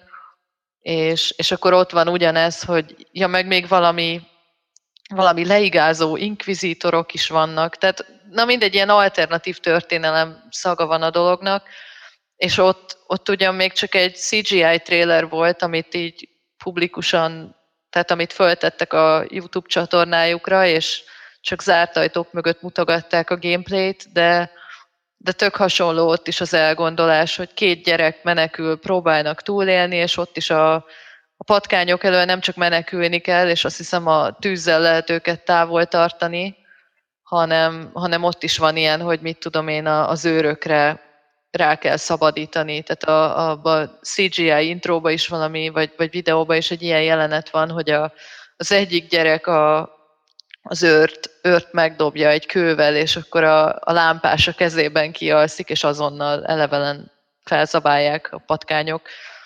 Úgyhogy valami hasonló ötlet lesz végül is ott is. Hát kíváncsi leszek, hogy indi vonalon ez hogy fog kinézni. Na, de ez csak így eszembe jutott. Volt aztán, ugye a végére tartogatták a Spider-Man-t, amiben amit úgy vezettek föl, hogy és most egy szuper exkluzív játék, ami csak a mi gépünkre készül egy olyan csapattól, aki aztán húha, és mi, bennem legalábbis megállt a lélegzet, hogy ja, most, most jön a nagy bejelentés, és a pókember, ami nem néz ki rosszul, sőt, jól néz ki. De a demo alapján nem kicsit skriptelt. Tehát inkább a látványra mentek rá a jelek szerint, mint a rettenetes interaktivitásra. Nekem legalábbis így tűnt. Az csak a, az a bemutató azóta már voltak, vagy vannak netszert nyilatkozatok, hír, nem volt még időm arra, hogy összefoglaljam, de azt hitták, hogy, vagy azt mondták pontosan az inszomniák, hogy lesznek olyan részek, ami teljesen interaktív, tehát hogy mhm. nem igazán van. Ez a rész, ez direkt, tehát itt pont a látványra akartak rámenni, ilyenek is lesznek a játékban, azok azok tényleg, amik erőteljesen skripteltek. Uh-huh. Jó, mert egyébként nagyon jól nézett ki. Tehát az elvitathatatlan, hogy jól néz ki. Egy harcban annyira nem tűnik innovatívnak, hanem nagyjából, amit megszokhattunk mostanában ilyen szuperhősös vonalon, elsősorban Batman vonalon meg ami azt másolja, az a fél tucat vagy tucat játék. De jól nézett ki. Ez tudni, hogy ez a, a hivatalos mozis univerzumnak része? Független, teljesen független. Aha. Tehát nem is a Tom Holland a hangja ezek szerint a... Azt nem tudom, de semmiképpen sem a filmhez. Tehát ez nem olyan, hogy a film mellé csinálnak játékot, ami mindig lenni szokott, ez teljesen független. Uh-huh. Jó, jó. Ez jön 2018 elején. Ban. 2018-ban. Az ember azt gondolná, hogy így megpróbálták volna összekapni magukat, és a filmmel nagyjából, ha nem is egy időben, de a környékén kiadni. De nem, úgy... szerintem, szerintem ezt pont azért csinálják, hogy az emberben ne legyen az, hogy... Ahogy ez a hozzátartozik, nem ez a hivatalos hogy, játék. Igen, tehát hogy, hogy árukapcsolás ne legyen, hogy film mellé játék, és hogy játék mellé film. Tehát szerintem ezzel pont ezt akarják elkerülni. Amit a magam részéről abszolút nem láttam, az a Knack 2, még a trélert sem néztem meg.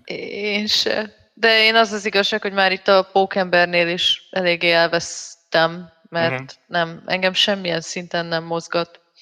Úgyhogy láttam a demót félig, tényleg elég skripteltnek tűnt, de marha jól nézett ki, aztán kimentem egy kávért, úgyhogy na mindegy. Nek kettőt én se láttam, de állítólag nagyon jó. Már aki ugye szerette az elsőt.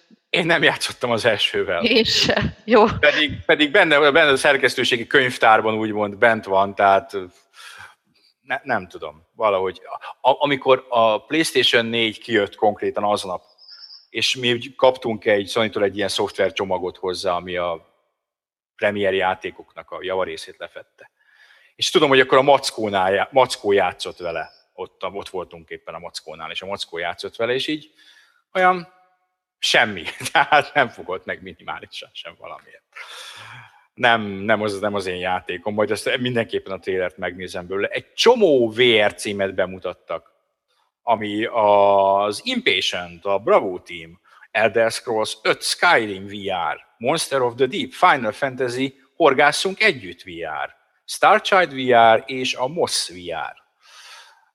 Az a horgászos Final Fantasy, az, az nálam, na mindegy, én ott egy picit meghaltam belül, az, azt már nem...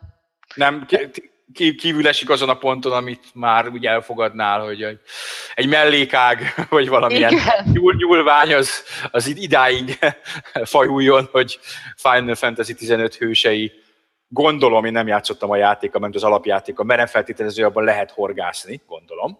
Én, én is erre gondoltam. És, és akkor úgy gondolom, hogy ez VR tekint. Standalone horgász szimulátor, ahol a, a japán fiúbanda tagjaival horgászhatsz. VR. Nem, nem, na mindegy, ez egész koncepció az nem. engem egy kicsit padlóra küldött. Na, jó hát, van. Reméljük lesz, akinek tetszik. Nem, ilyenkor mindig a GHZ definíciója jut eszembe a Final Fantasy 15-ről, amit nem mondok el, mert nem, egyáltalán nem korrekt politikailag, de nagyon találó. Itt GHZ sok megnyilvánulása, de imádjuk érte, annyit röhögünk. Jó, hát nagyjából ennyi volt a Sony. Ja, volt még egy Horizon Zero Dawn, The Frozen Wilds DLC. Nani, erről te tudsz nyilatkozni. Mennyire forralta fel a véred a befagyott vadon. vadvidék, igen. Ö, kellően igazából ö, van egy ö, social influencer, hogy a bevezetett uh-huh. fogalmunkat használjam, akit rendszeresen szoktam követni, mert ő elég jó tartalmakat szállít belőle. És az első dolgom az volt igazából, hogy miután ennek vége volt, és másnap fölébredtem, hogy ö, ő szállított az első információkat, és igazából meglepően tartalmas lesz a DLC. Tehát ami általában lenni szokott, új terület, fegyverek, új ellenfél, új történet, tehát ami általában egy DLC-ben lenni szokott. Tehát nem a kiadunk két fegyvert, meg egy darab felszedhető izé, mm, gajat, és akkor ezért elkérünk nagy összeget.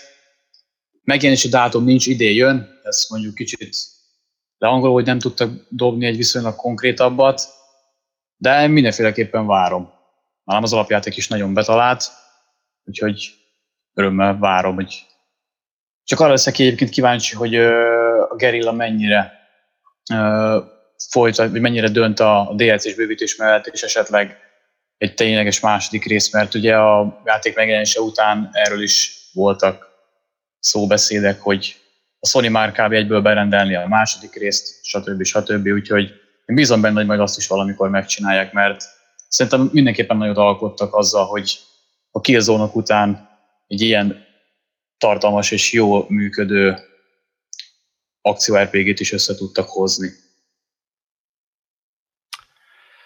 Nintendo. Ut- utolsó előtti témánk a Nintendo. Um, na, itt volt egy kvázi megaton, legalábbis Stingernek megaton. Neki Én, kettő is. Neki kettő is volt, így van. Én én ezt élőben nem láttam, mondjuk nem is volt élő, mert egy Nintendo Spotlight egy, tulajdonképpen egy előre összeállított műsor volt.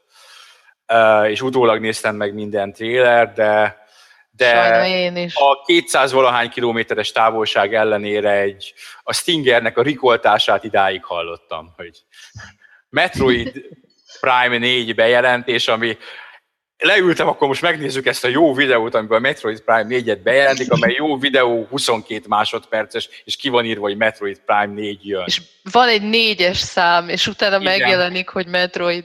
Nagyon jó, de egyébként tök vicces, mert én, én se láttam a Nintendo-nak a, ezt az egész, mi, minek hívták ezt? Spotlight. Spotlight. Spotlight, így van, nem láttam én se sajnos, épp jöttem haza a munkahelyről, de egyszer a metró megnyitottam a belső csetet, és akkor ott talán Mackó vagy valaki írta, hogy Stinger most halt meg, és na mondom, akkor már biztos, hogy valami Metroid trailer kint lesz az oldalon, mire hazaérek. De kicsit többre számítottam én így kívülállóként, mint, mint hogy egy darab négyes számot megjelenik, de ettől függetlenül el tudom képzelni, hogy a sorozat veterán fanyaiból ez micsoda érzelmeket válthatott ki. Hát igen, mert uh, ugye az egy konzolgenerációt kihagyott az a sorozat, még ha egy rövidet is, mert a Wii U ugye nem mondhatni, hogy teljes életet élt, de hát utoljára a Wii életciklusának viszonylag az elején volt a, a harmadik rész. Um, úgyhogy az mindenképpen pozitív, hogy jön. Egy kérdőjel az, hogy milyen lesz, mert hogy nem az eredeti fejlesztő csapat csinálja. de meglátjuk, ez, ez még itt szerintem itt a feliraton kívül nagyon más nem is tudtak volna mutatni. Én azt gondolom, hogy ez most itt be lett lengetve, örüljön mindenki, nincs elhanyagolva a Metroid. Csináltak volna ők is egy cégét élet, mint a Beyond Good and Evil 2-nél. Igen. De hát ez a Nintendo, meg, megspórolták maguknak. Aztán benyomtak egy, egy másik Metroid játékot is, úgymond újdonságot valójában annyira nem újdonság, hiszen a második résznek a 3DS-es remake van szó, de hát az is valami. A, a, a nagyobb címek közül ugye a, a fő ütőkártya az a Super Mario Odyssey volt, ami egy baromi jó trélerrel jelentkezett. Az a zene, ami szól alatta, az ilyen instant mosolycsal az arcodra. Nagyon vidám, nagyon klassz, nagyon színes, lehetett szavazni, mindig nekem legalábbis oldalságban feldobta a, a legjobb E3-os trélerre, és én erre szavaztam. Szerintem ez egy nagyon jó tréler volt. Nagyon tetszett, és nincs switchem, de hát lehet, hogy majd vennem kell, mert hogy nagyon tetszett. Nekem is megmutattam gyermekeimnek is, nekik is tetszett különösen a Dino. A koncepció is klassz, mi szerint át tudod venni az irányítást különféle karakterek, ellenfelek felett, és akkor a tulajdonságaikat használni tudod, úgyhogy én maximálisan meg voltam vele elégedve. Valahol azt még nálunk is leírtak, hogy csúnya, nem csúnya az emberek. Szép. Nem, nem. Én, én meg pont egy ilyen vicces kommentet olvastam a Dinóra, hogy fú, nézzétek, mekkora, uh, mekkora generációváltáson esett át a Nintendo, hiszen milyen durván néz már ki, uh, jaj, hogy hívják azt a kis gyíkocskájukat? Uh, az, az, az Jósi, igen, hogy nézzétek meg Jósi. Az, az nyali. Ja, ja. Nézzétek meg, milyen durván néz ki Nyali az új Márióban. Ezt minden alkalommal elmondom, hogy van igazi magyar nyelve. Nyali, én neveztem. Ja, Nintendo cenzúra nem engedte, hogy a hivatalos magyar neve Nyali legyen, nem is tudom. Tágény. De, de jó, tehát ez, ez az alapötlet, ez nekem is nagyon tetszik, hogy dobálod a sapkát, és akkor mi, mindennek Máriós bajsza van meg rajta a sapka, Igen. és akkor tudod irányítani, ez, ez baromi jó. Igen. Jó pofa, meg jó ötlet. Persze nem ők találták ki ezt se, tehát volt nem. erre már példa korábban, valaki írta is a kommentek között a Messiah volt az, amiben egy ilyen csúnyácska kerubbal kellett mindenkit megszállni egy elég romlott világban, 98 vagy 9 magasságában, nem tudom már, meg biztos volt más ilyen játék is, tehát ez nem, nem egy újdonság. Ugye a dishonored ott csak képességként jött elő, hogy a ilyen-olyan állatokat, embereket meg lehetett szállni. Na mindegy, tehát ez, ez általában egy, egy tök jó feature bármilyen játékban, de, de itt meg e, e köré épül tulajdonképpen a játékmenet, meg hát az egész Mario univerzumot igyekeznek valahogy. A, ami ugye fura, meg ami, ami láttam, hogy volt, akiből ellenérzést váltott ki, az a maga az a város, amit ott egyébként Los Angelesbe fel is építettek állítólag a, uh-huh. a Nintendo kiállító, nem tudom én részén, hogy, hogy olyan bizarr, hogy a Mário ott ilyen kis dugaszként rohangál az emberek között, és, és valaki meg is kérdezte a, talán, talán a Na mindegy, egy inter- volt egy interjú a neten, aminek kb. ez volt a címe, hogy most akkor már jó ember? és, és az volt a hivatalos válasz, hogy természetesen ő is ember. Tehát most attól, hogy olyan pici, meg bajszos, meg olyan viccesen néz ki mindenki máshoz képest, hát mi emberek is sokfélék vagyunk. De minden esetre... Igen? Ez, ez kérdés, hogy Mário ember? Persze, hogy ember, miért nem? Hát mert mondom, mert ugye itt van ez a, ez a városi ilyen jó. rész, ahol ott szaladgál, és akkor valakinek ennek kapcsán, tényleg nem emlékszem melyik oldal volt, de megkérdezték interjúban, hogy most, most akkor ez egyfajta ilyen, ilyen utalás arra, hogy ő talán nem is ember, hiszen annyira máshogy néz ki, mint a uh-huh. többi ember, aki ott mászkál, és, és én olvastam így erre vonatkozóan egy-két ilyen negatív megjegyzést, hogy hát tényleg az milyen fura, meg elüt a játék többi részétől, de nem tudom, szerintem jó pofa meg, meg hát ott is lehet használni a sapkát, úgyhogy... Nekem ez nem, ne, nem okozott lelki gondot, hogy Mário egy idézőjeles valós, de a vizuális dizájnjában a Mário univerzumban nagyon jól illeszkedő városban. Mászkál is ott vannak mások is De, de mond, egyébként nekem se csak ez a, ez a cím így megütött, az is talán Twitteren jött velem szembe, meg, meg volt valamilyen hatásvadás cím is, hogy, hogy Mário az egyetlen vízvezeték szerelő, aki, aki multimilliárdos, meg na mindegy, nem menjünk bele. Xenoblade Chronicles 2, ami a Xenoblade Chronicles 2-nek néz ki. Pont.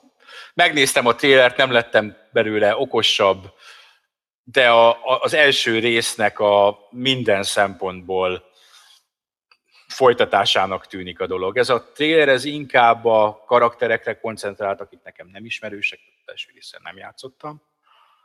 Úgyhogy nem igazán tudok rá mit mondani. Sokat Viszont... kiabálnak benne.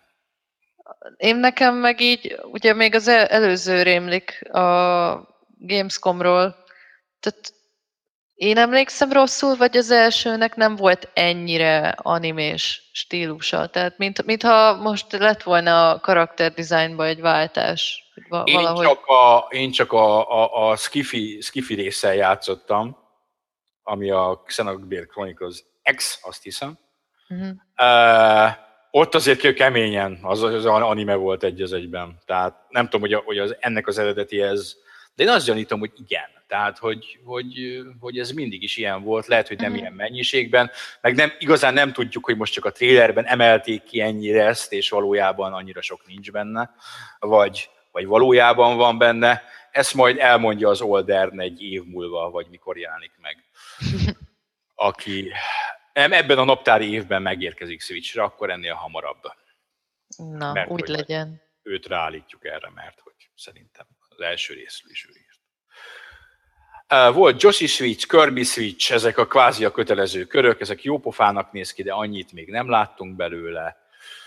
Egy Fire Emblem mellékág Dynasty Warriors-zal összekeverve, Fire Emblem Warriors címmel, egy Rocket League Switch bejelentés, ami hát, szuper, de Rocket League azért van számos platformon, és röviden mutattak a Zelda DLC-ből. És ennyi volt, egy 25 perces sűrű, végül is újdonságot, még, még új bejelentést is hozó műsor volt, úgyhogy ott volt a Nintendo konferencia, a rövidség, vagy konferencia, Nintendo Spotlight rövidsége ellenére azért nyugodtan bármelyik más konferencia mellé oda tehető volt szerintem. És akkor kicsit így összefoglalóan a idei E3 összességében kinek mennyire jött be. Klára kezdte. Ö, tetszett. Tehát kicsit valahogy gyengébbnek éreztem, mint tavaly, vagy inkább úgy mondanám, hogy kiszámíthatóbb volt. Egyre inkább trend az, hogy már minden előre kiszivárog, bejelentik. Tehát olyan, olyan nagy, nagy ágyuk már nem, vagy ilyen nagyobb duranások már nincsenek sokszor a magukon a konferenciákon. Na, nem tudom, lehet, hogy most én is valahogy így rosszabb periódusban kaptam el, vagy nem, nem tudtam annyira ráhangolódni idén, mint mondjuk tavaly. Nem volt rossz, de úgy kicsit örülök, hogy vége van, lement ez a nagy dömping, rengeteg bejelentéssel, ilyenkor egy darabig csak kapkodom a fejemet, hogy mi jön, mikor, mire, éppen ma végig is mentem Steam-en, amit tudtam, ilyen engem érdeklő címeket gyorsan rá pattintottam a wishlistre, hogy ne feledkezzek el róluk, már ami jön PC-re. Ne, nekem egyértelműen az Evil Within 2 volt, ami, amit így a leg, leges legjobban várok a bejelentett újdonságok közül, de hát az is ugye már kiszivárgott előre, tehát tudtam, hogy lesz. De, de jó volt, tehát ilyen nagy, nagy hiányérzetem nincs. Mindegyik ö, konferencián volt valami, amiért tudtam lelkesedni. Nagy meglepetés volt például számomra az IE-nél a, a Way Out, amiről sokat beszéltetek az előző, uh-huh. ö, mi ez, mit csinálunk most podcasten. Azt, azt, legalábbis el. Igen. Tehát, tehát úgy összességében jó volt. Egy picit, picit talán túl kiszámítható, meg ahogy Dreg is mondta múltkor, mondjuk ő az IE kapcsán mondta talán, de tehát, hogy mi, mindenki nagyon biztonságira vette a figurát, és majd még később visszatérek rá, hogy tulajdonképpen maga az E3 volt most idén eléggé más, és talán a konferenciákon is már ez érződött. Egy ilyen identitászavar, de Igen, átadom a szót. Dani, mond, és akkor majd utána visszatérünk még erre a témára még egyszer, az identitás krízisre, hogy miért, miért volt ez. Nekem is kicsit felemás volt igazából, amit Clive mondott, az bennem is benn volt, bennem is felvetődött ez a, az a biztonsági játék, ami tényleg egy is, egyik cégnél jobban észrevehető volt, másiknál kevésbé, illetve a tavalyival párhuzamba állítva ténylegesen nem volt annyira nagy bejelentés. Jó, nyilván egy Metroid Prime 4 azért tényleg oda tudta tenni magát, de ugye most ha belegondolunk, tavaly csak a sony volt három, amire rámondhatjuk azt, hogy Megaton. Idén kettő. Tehát uh, tényleg nem volt annyira nagy, illetve tényleg az, hogy uh, ami majd ugye nyilván át fogunk térni, ez a külső semetnek a bevonódása, ez sem szerintem feltétlenül, majd a konferenciáknál szerintem nem feltétlenül volt annyira hasznos, mint amennyire egyesek gondolták. Összességében igazából én nem vagyok különösebben csalódott. Tény, hogy mondjuk volt olyan konferencia, amire mondjuk mást vártam volna, játékoknál, ami mondjuk érdekel, az talán leginkább a, az az Anthem. Kíváncsi vagyok, hogy ez mennyire lesz Destiny, és mennyire lesz Mass Effect, illetve mennyire lesz van esetleg a Bungie-nak kihívója. A magam részéről, hogy nagyon röviden, én alapvetően elégedett voltam, mert szerintem egy viszonylag egyenletes minőségű E3 volt, ami túlságosan sok újdonságot nem hozott, viszont nagyon sok helyen hozta azt, hogy egy olyan játék, amit korábban annyira vagy nem követtem figyelemmel, vagy nem érdekelt, az hirtelen a plusz információkkal, a plusz videókkal, a plusz demókkal hirtelen érdekessé vált. Nem mondom még egyszer, itt mondom még egyszer, a, a Days Gone volt tipikusan ilyen. Korábban nem érdekelt, jött belőle egy jó demo, tetszik, várom. És még volt pár ilyen, szintén az Entemet emelném ki, ami leginkább azért, mert a ritka újdonságok egyike volt, amiről még talán plegyka szintjén sem tudtunk, vagy, leg, vagy, vagy konkrétan nem, nem vártuk Várj, azt, hogy bejelentik? E, nem ez a Project Dylan, vagy ez egy másik játék? De ez az. Hát ugye annyi volt, ugye, hogy korábban már volt arról hír, ugye, hogy a BioWare egy még be nem jelentett IP-n dolgozik. Ja. Annyi volt igazából, hogy azt nem tudtuk, ezt mondjuk mikor akarják bemutatni. Tehát ebből a szempontból lehetett újdonság. Az, hogy dolgoznak valamin, ami újdonság lesz, tehát ez, ez a része annyira nem volt meglepetés. Tehát ez a, ez a Casey Hudsonék játéka? Igen. Aha, jó, oké, akkor én képbe vagyok nagyjából. De igen, tehát konkrétumot semmit nem lehetett tudni róla. Szerintem a címét se. Én a Metroid Prime 4-et bejelentést azt ilyen félbejelentésnek tartom, én nagyon nem szeretem ezt, ha valaki ezt csinálja. Hogy, hogy ki, kiír egy játék címet, és, és utána tesz egy négyest, és ennyi. Ezt én is egy picit nevetségesnek tartom. Akkor tehát legalább ezért... valami nyomi cégé trélert, akkor legalább ott Samus ráncson elő egy fegyvert, és lőjön a levegőbe, és üvöltse azt, hogy én vagyok Samus. Szia Stingy, mondja ezt. Uh, és, és akkor a, a, mégis legyen valami, egy, egy címet kiírni, az, az, az édes kevés. Ugyanakkor ott volt mellette egy baromi jó Super Mario trailer, ami megint csak tetszett. Nagyjából ugyanazt tudnám elmondani. Volt ennél jobb, volt ennél rosszabb, ez egy, én azt mondom, hogy egy ilyen erős közepes, ha minősíteni kéne. Egy ilyen 6 per 10 és 7 per 10 között valahol, de inkább 6 per 10. Tisztességes, tisztességes. Se helytált mindenki, nagyon kockázatokat senki nem vállalt, amiben ha, ha azt mondom, hogy csalódott vagyok, de erről is beszéltünk már, hogy, eh, hogy az Xbox One X bejelent, tehát nem bejelentés, hanem bemutató mellé nem igazán kaptunk olyan játékokat, ami a konzol létjogosultságát azt nekem eladta volna. Mondom ezt úgy, hogy alapvetően érdekel az a gép lévén, hogy tud, eh, tud eh, UHD Blu-ray-t lejátszani, amit azt hiszem a PS4 Pro nem tud és adott esetben, mint 4K TV tulajdonos, előbb-utóbb lehet, hogy úgy gondolom, hogy szükségem lenne egy UHD lejátszóra, és akkor mégiscsak a, amúgy is abba a szerencsétlen csapatba tartozom, akiknek búga Xbox one a tápja hallhatóan, úgyhogy azt eladom és vennék egy ilyet.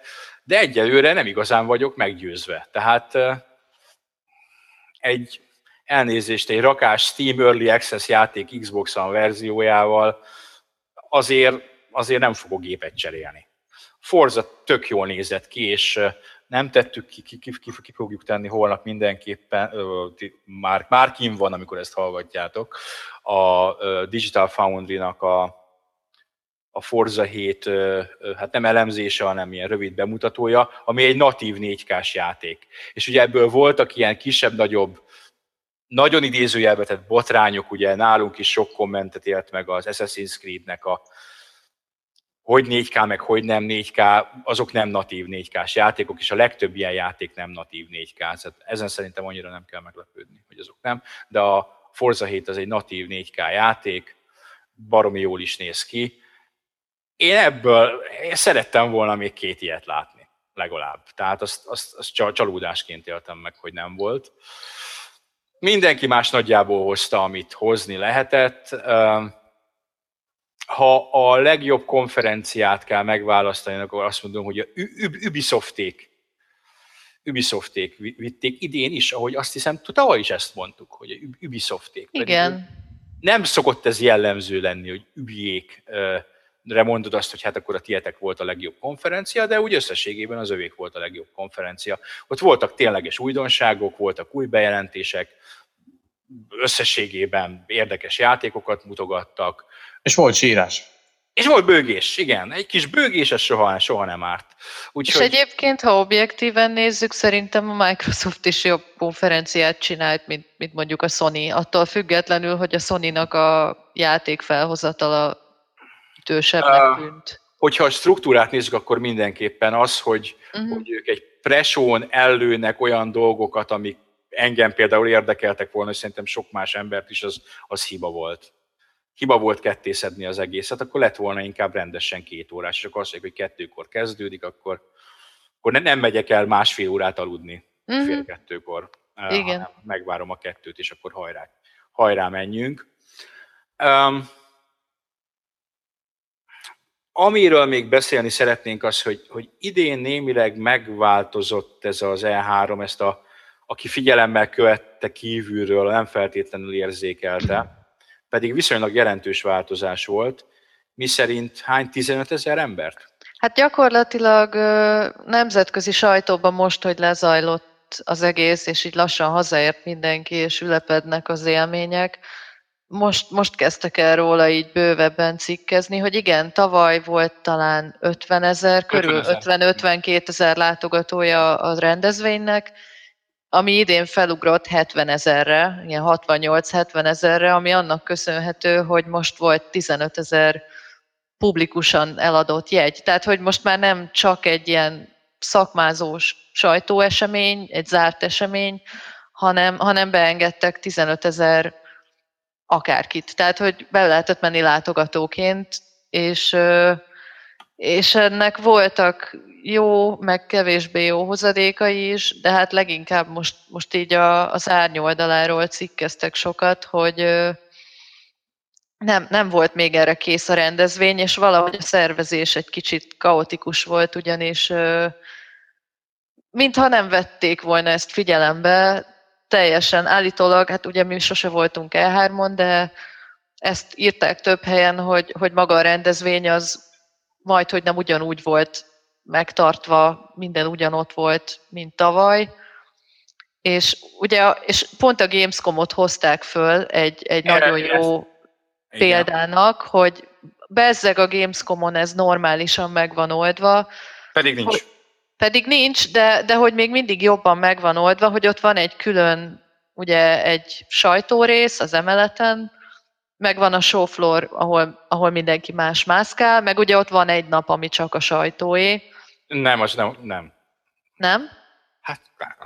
Hát, ott is ugyan, ugyan, ugyanez a probléma áll fenn, hogy van ott azt hiszem 20 ezer sajtónapra eladott háromszoros árujegy.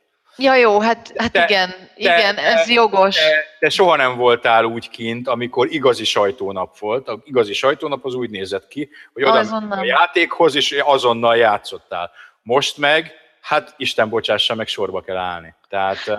Na jó, de hogy úgy értem, hogy tehát az E3-on meg még ilyen sincs, tehát hogy, hogy az E3-on ott gyakorlatilag most úgy nézett ki a dolog, hogy erről panaszkodtak, hogy nem lehetett interjút csinálni. Tehát, hogy olyan szinten nem, volt, nem, nem voltak lefektetve alapvető szabályok, és, és, Jó, hát az úgy, az úgy szar. és egyszerre zúdult az újságírókkal együtt a lelkes játékos is a, a a készítőkre, meg ott a, a búcokra, meg egyebekre, és, és hogy volt ebből egy érezhető feszültség egész végig, tehát hogy ez így eléggé aláaknázta a rendezvényt. De, hogy... erről, erről nem is tudtam, tehát én azt gondoltam, hogy ezt azért ketté választották. Ugye magunkban szoktuk mondogatni, hogy akkor megyünk utoljára a Gamescomra, ahogy a, a sajtó biznisz részlegbe jegyel beengednek valakit. Nem, hát itt meg nem volt külön sajtórész, tudom, hanem... Onnantól igen. fog az, az, és ezt nem akarom eltúlozni, de az horror.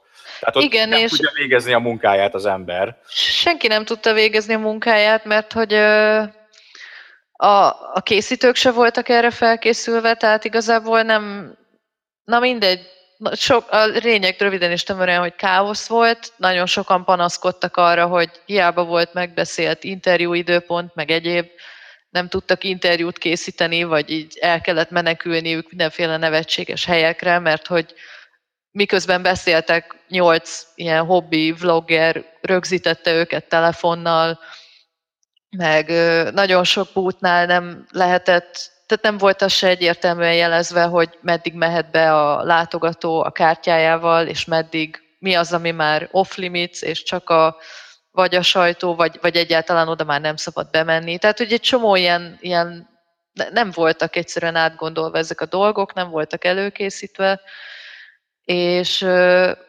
pozitív hozadékként egyébként azt mondták, tehát, hogy ennek nem csak negatív hatása volt, hát nyilván állítólag kurva fárasztó volt, óriási tömeg, taposás, tehát nem, nem lehetett egy szép látvány, és hát sok egyébként most először bejutott ugye látogató is marhára csalódott, mert hogy ők most átélték azt, amit ugye mi szoktunk látni a Gamescom showflooron, hogy megvette a rohadt drága jegyet, és utána négy és fél órákat állt sorba, mit tudom én, a Call of Duty gameplay boot előtt, hogy mire sorra kerüljön, pont, pont bezárjon előtte, vagy, vagy másfél percet játszon egy kicsit, aztán elzavarják. És viszont az indie fejlesztők jelezték, meg egyébként sok más fejlesztő jelezte, hogy a, a káosz ellenére nekik ugyanakkor sok baromi jó pillanatot is okozott, hogy, hogy végre közvetlenül találkozhattak a játékosokkal, meg, meg hogy nagyon jókat beszélgettek, meg hogy amennyire például tényleg az indi vonal el van nyomva ezeken a konferenciákon, vagy amennyire, hát nincs elnyomva, csak igazából nem nagyon tud érvényesülni, annyira más nekik megélni azt, hogy a showflooron rettentő lelkesen oda mennek hozzájuk, meg játszanak a játékaikkal. Tehát mondom, volt ennek pozitív hozadéka is, és akkor még záró gondolatként annyi, hogy állítólag a, a biztonság egészen csapni való volt. Tehát, hogy így biztonságilag se voltak felkészülve erre, és, és volt is egy játékfejlesztő, a Sami, Sami Ismail, azt hiszem aki írt egy vendégcikket a, a PC Gamerre erről, és ott taglalta, meg ott volt több más példa is hozva arra, hogy persze itt is volt külön sajtós badge, vagy ilyen jegy, meg látogatói jegy, de hogy így tök simán be lehetett szökni. Tehát, hogy ő például leírta, hogy minden nap úgy sétált be a rendezvényre, hogy senkinek nem mutatta meg a, a badge-ét, hanem tehát, hogy nyoma se volt annak, amin mi keresztül szoktunk menni, hogy fémdetektor, tavaly ugye már a hátizsákunkat is kipakolták minden reggel, becsippantás, tehát állítólag tök simán be lehetett menni, volt, aki a parkolón keresztül jutott be, valamit hazudott, hogy ő nem tudom én ilyen alkalmi munkás, és öt perc múlva ott kell lennie a nem tudom én melyik színpadnál, és tehát, hogy káosz volt. Na. Ezt, ezt, ezt furcsálom nem is kicsit, mert hogy tényleg a Gamescom-on ezt viszonylag komolyan veszik, nem is viszonylag, most már egészen komolyan veszik, és okkal, joggal, tehát a jelenlegi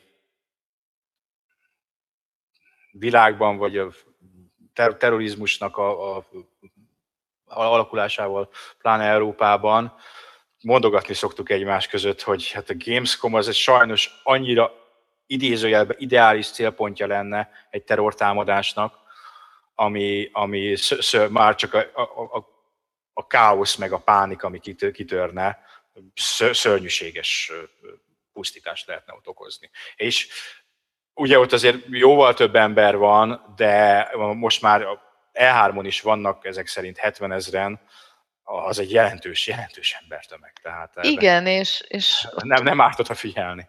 E- említették is a cikkben, hogy hát már csak azért sem lenne rossz erre figyelni, mert hogy például a komikonon ott így most a legutóbb is elkaptak fegyverest, meg, meg volt egy ilyen furcsa ellentmondás az egészben, hogy a, ahol a, a streamelt konferenciák zajlottak, azoknak a csarnokoknak vagy termeknek baromira magas volt a biztonsága, meg ott nagyon megszűrték, hogy ki megy be, de hogy ez így magára a rendezvény egészére, a showfloorra marhára nem terjedt ki, sőt, még volt egy-két ilyen botrány is, hogy volt, jó mondjuk az már megint egy kicsit más téma, azt már nem is emlékszem melyik oldal hozta le talán a Kotaku, hogy egy-két női újságíró elég kellemetlen helyzetbe került, neki állt tapogatni a biztonsági őr, mert azt hitte, hogy ilyen izé, boot babe, és akkor azt csinál vele, amit akar, meg na mindegy, szóval volt elég sok ilyen visszásság, meg ellentmondás az idei E3 körül, és hát a, ez, ez látszott a konferenciákon is, hogy ugye be, be rengettek rengeteg streamert, meg minek hívjuk őket, social influencert is, ugye, és ők... ők... Találok erre egy magyar közösségi befolyásoló közvetlenül, de ki fogok rá találni egy. De, de hogy, tehát, hogy látszott, állítólag ez látszott az egész rendezvényen, és ez határozta meg tényleg az egésznek a hangulatát, meg, meg a konferenciáknak is sokszor ezeket az ilyen félszegebb pillanatait, hogy, hogy éppen átalakulóban van az egész, és még nem tudják, hogy hogy kezeljék például ezt az egész streamelési, meg, meg YouTube celeb, meg, meg egyéb jelenséget, ugyanakkor meg ki akarják használni csak, csak még nem, nem érett meg a dolog valahogy, vagy, vagy nem tudom. Tehát, hogy emiatt volt ilyen kicsit furcsa ez az ideje három. Nyilvánvalóan nem Magyarországról fogunk jó tanácsokat osztogatni egy sok-sok éve létező és rendkívül népszerű, és a befolyását tekintve a leg, legnagyobbnak tekinthető videogaming expo szervezői felé. De ami az én meglátásom az, hogy nem árt, ha egy rendezvény eldönti, hogy mit akar. Tehát, hogy ő most egy, ha publikus rendezvény akar lenni, akkor legyen publikus rendezvény, akkor vigyék ki a Los Angeles Convention Centerből, vigyék át valamelyik nagy amerikai vásárközpontba, és engedjék be azt a 300-400 ezer embert, amit Kölnben is beengednek.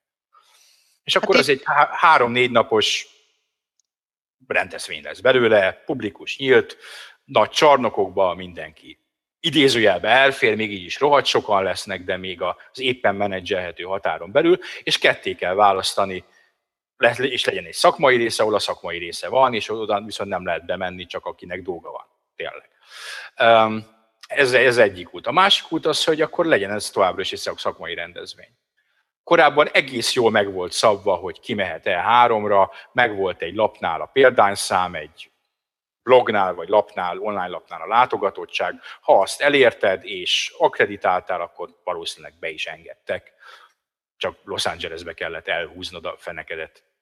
Hát itt most Sok. igazából a túlélésre játszanak egy kicsit, tehát ezt, ezt olvastam, hogy most azért döntöttek emellett, hogy kipróbálják, hogy mi van, ha beengednek hirtelen 15 ezer fogyasztót, uh-huh. mert, mert hogy egyébként egy ilyen lassú haldoklás jellemzi ezt a rendezvényt, tehát hogy egy, ugye nem véletlen, hogy nálunk is mindig jelennek meg a hírek, hogy XY nem megy E3-ra, ezt nem viszi, azt nem viszi, tehát hogy volt, volt egy ilyen trend az utóbbi időben, hogy azért volt, volt, aki távol maradt és kihagyta, mert egész egyszerűen nem érte meg beleölni azt a rengeteg pénzt, és...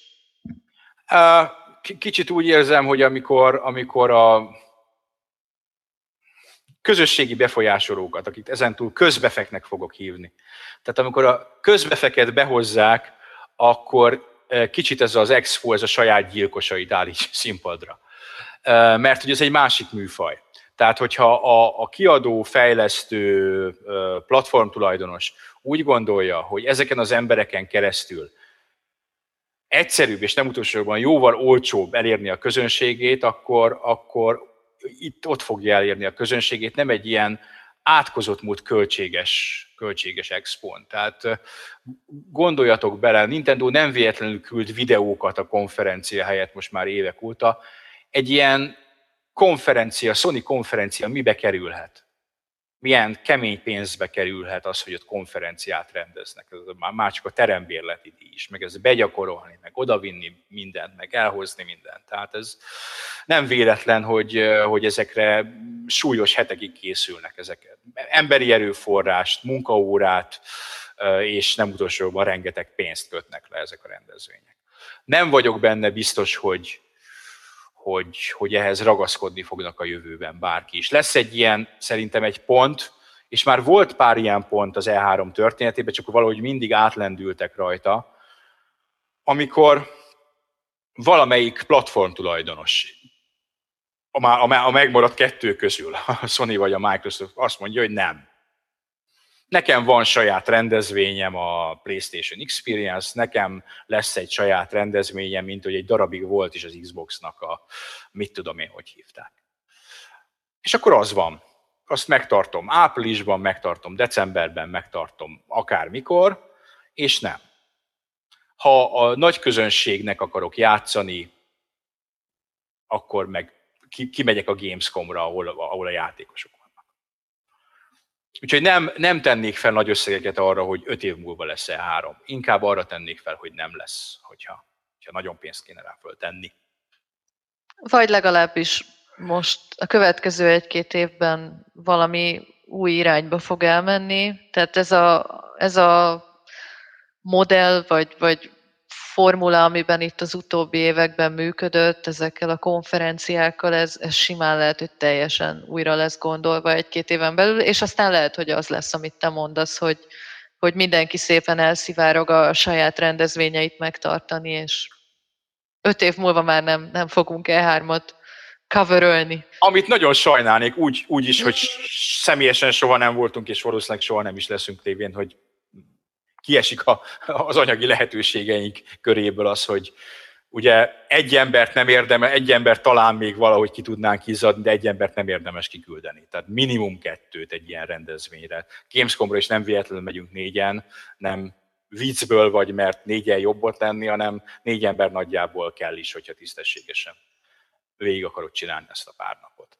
Úgyhogy én nagyon sajnálnám, mert azért ezek a egy-két-három-négy napok, ameddig ez tartani szokott, pláne ez az éjszakázós része, bármennyire is az ember utána hülye egy hétig, mert nem alszik két napot normálisan, és felborul benne minden, azok nekem továbbra is szuper izgalmasak, leginkább azért, mert egyrészt nagyon sok információ jön nagyon kevés idő alatt, másrészt ez az a pont, amikor így közösségi szinten is érzed, hogy itt az olvasóid azok mennyire bele vannak ebbe bolondulva hozzád hasonlóan. Aki képes fönnmaradni hajnali háromkor, de akár este 11-kor vagy fél egykor, hogy megnézzen pár videójáték bejelentés és pár új trélert, az nálam megnyerte a világot. Tehát a, a, ő, ő a mi fajtánk is, és velük együtt jól érzem magam.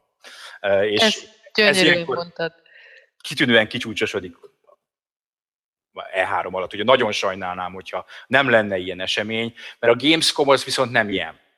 A Gamescom az olyan, amin tényleg ott vagyunk, a Gamescomon kevés az új bejelentés, a Gamescom inkább arról szól, hogy interjúkat csinálunk, meg személyesen kipróbálunk játékokat, és az annyira nem közösségi élmény, az egyrészt nekünk egy élmény munka, aztán utána, ha jókat írunk, vagy videózunk belőle, az meg az olvasónak információ, de nem ez, az, ez a fajta élmény. Nem ez a gamer karácsony így nyári. Ne, így van, nem ez a, nem ez a nyári, nyári gamer karácsony, ami, a, ami az E3.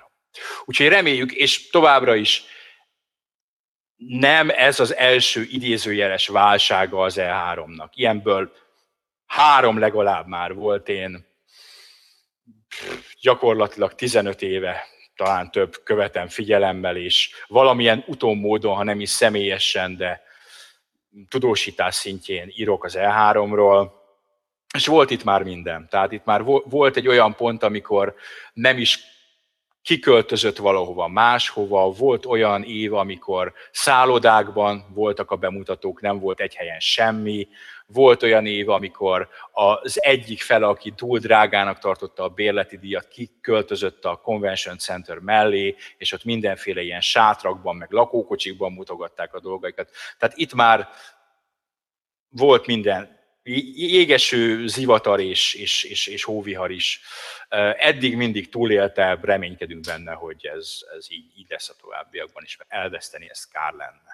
Egyébként volt most is sok külső esemény, tehát amit direkt kivittek a, a Convention Centeren kívülre, ilyen, hát ha nem is feltétlenül parkolóba, de például azt hiszem a Devolvernek volt a parkolóban a bútja, mm. és azon, azon is élcelődtek egy kicsit, hogy még ott is jobb volt a, a security, tehát a biztonság, mint a fő rendezvényen, na mindegy de, de hogy állítólag pont amiatt, hogy ne zúduljon annyira keményen rá ez a tömeg ott a, a showfloorra, igyekeztek kint is mindenféle színpadot, meg egyebet fenntartani, ahol többek között a fejlesztők mentek ki, tehát volt egy program, és akkor ott beszélgettek, vagy előadást tartottak, meg ugye volt ez a, az az Xboxnak, volt ez a Colosseum, vagy Coliseum, na mindegy, tehát hogy volt, volt most is ilyen mindenféle ki, kivitt, vagy tényleg volt egy olyan törekvés idén, hogy a játékosokhoz egy kicsit közelebb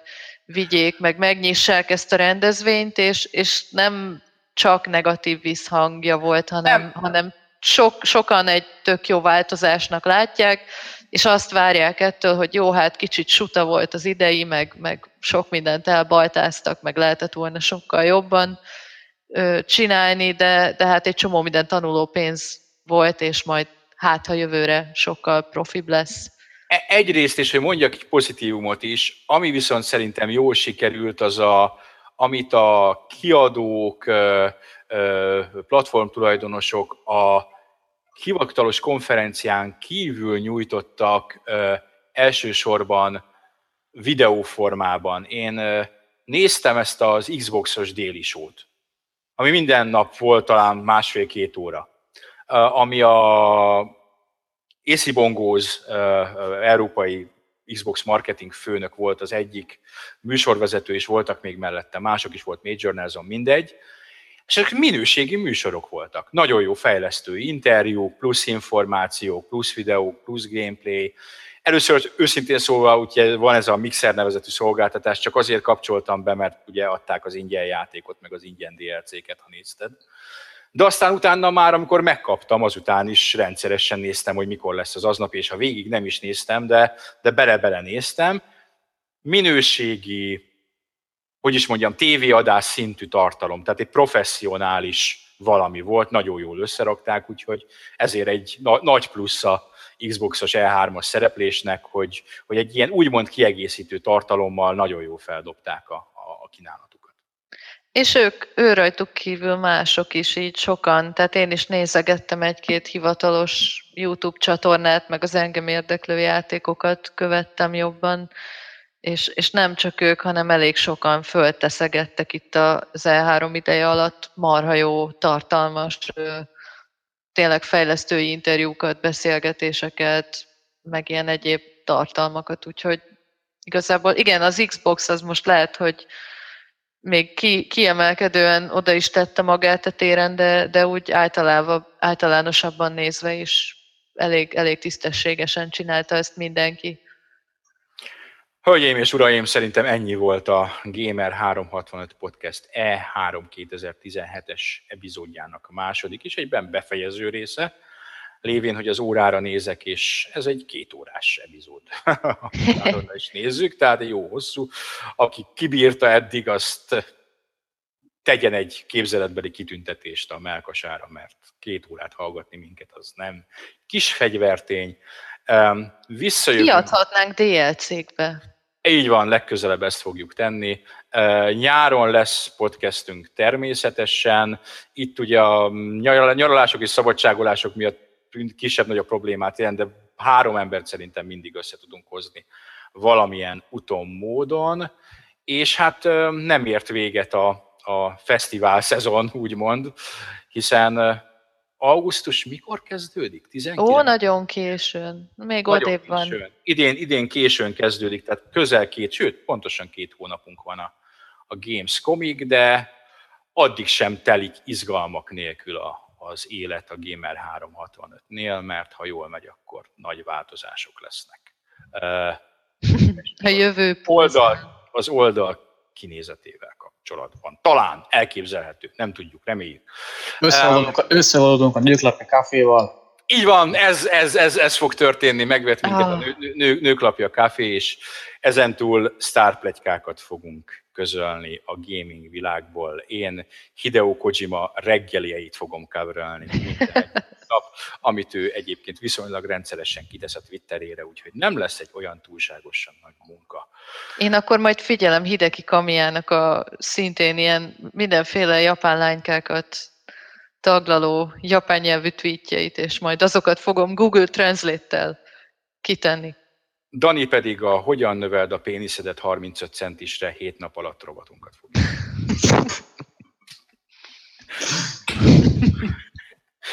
Na, eh, erről ennyit. Eh, legyetek jók, vigyázzatok magatokra, és játszatok sokat, legközelebb visszajövünk. Sziasztok! Sziasztok! Sziasztok!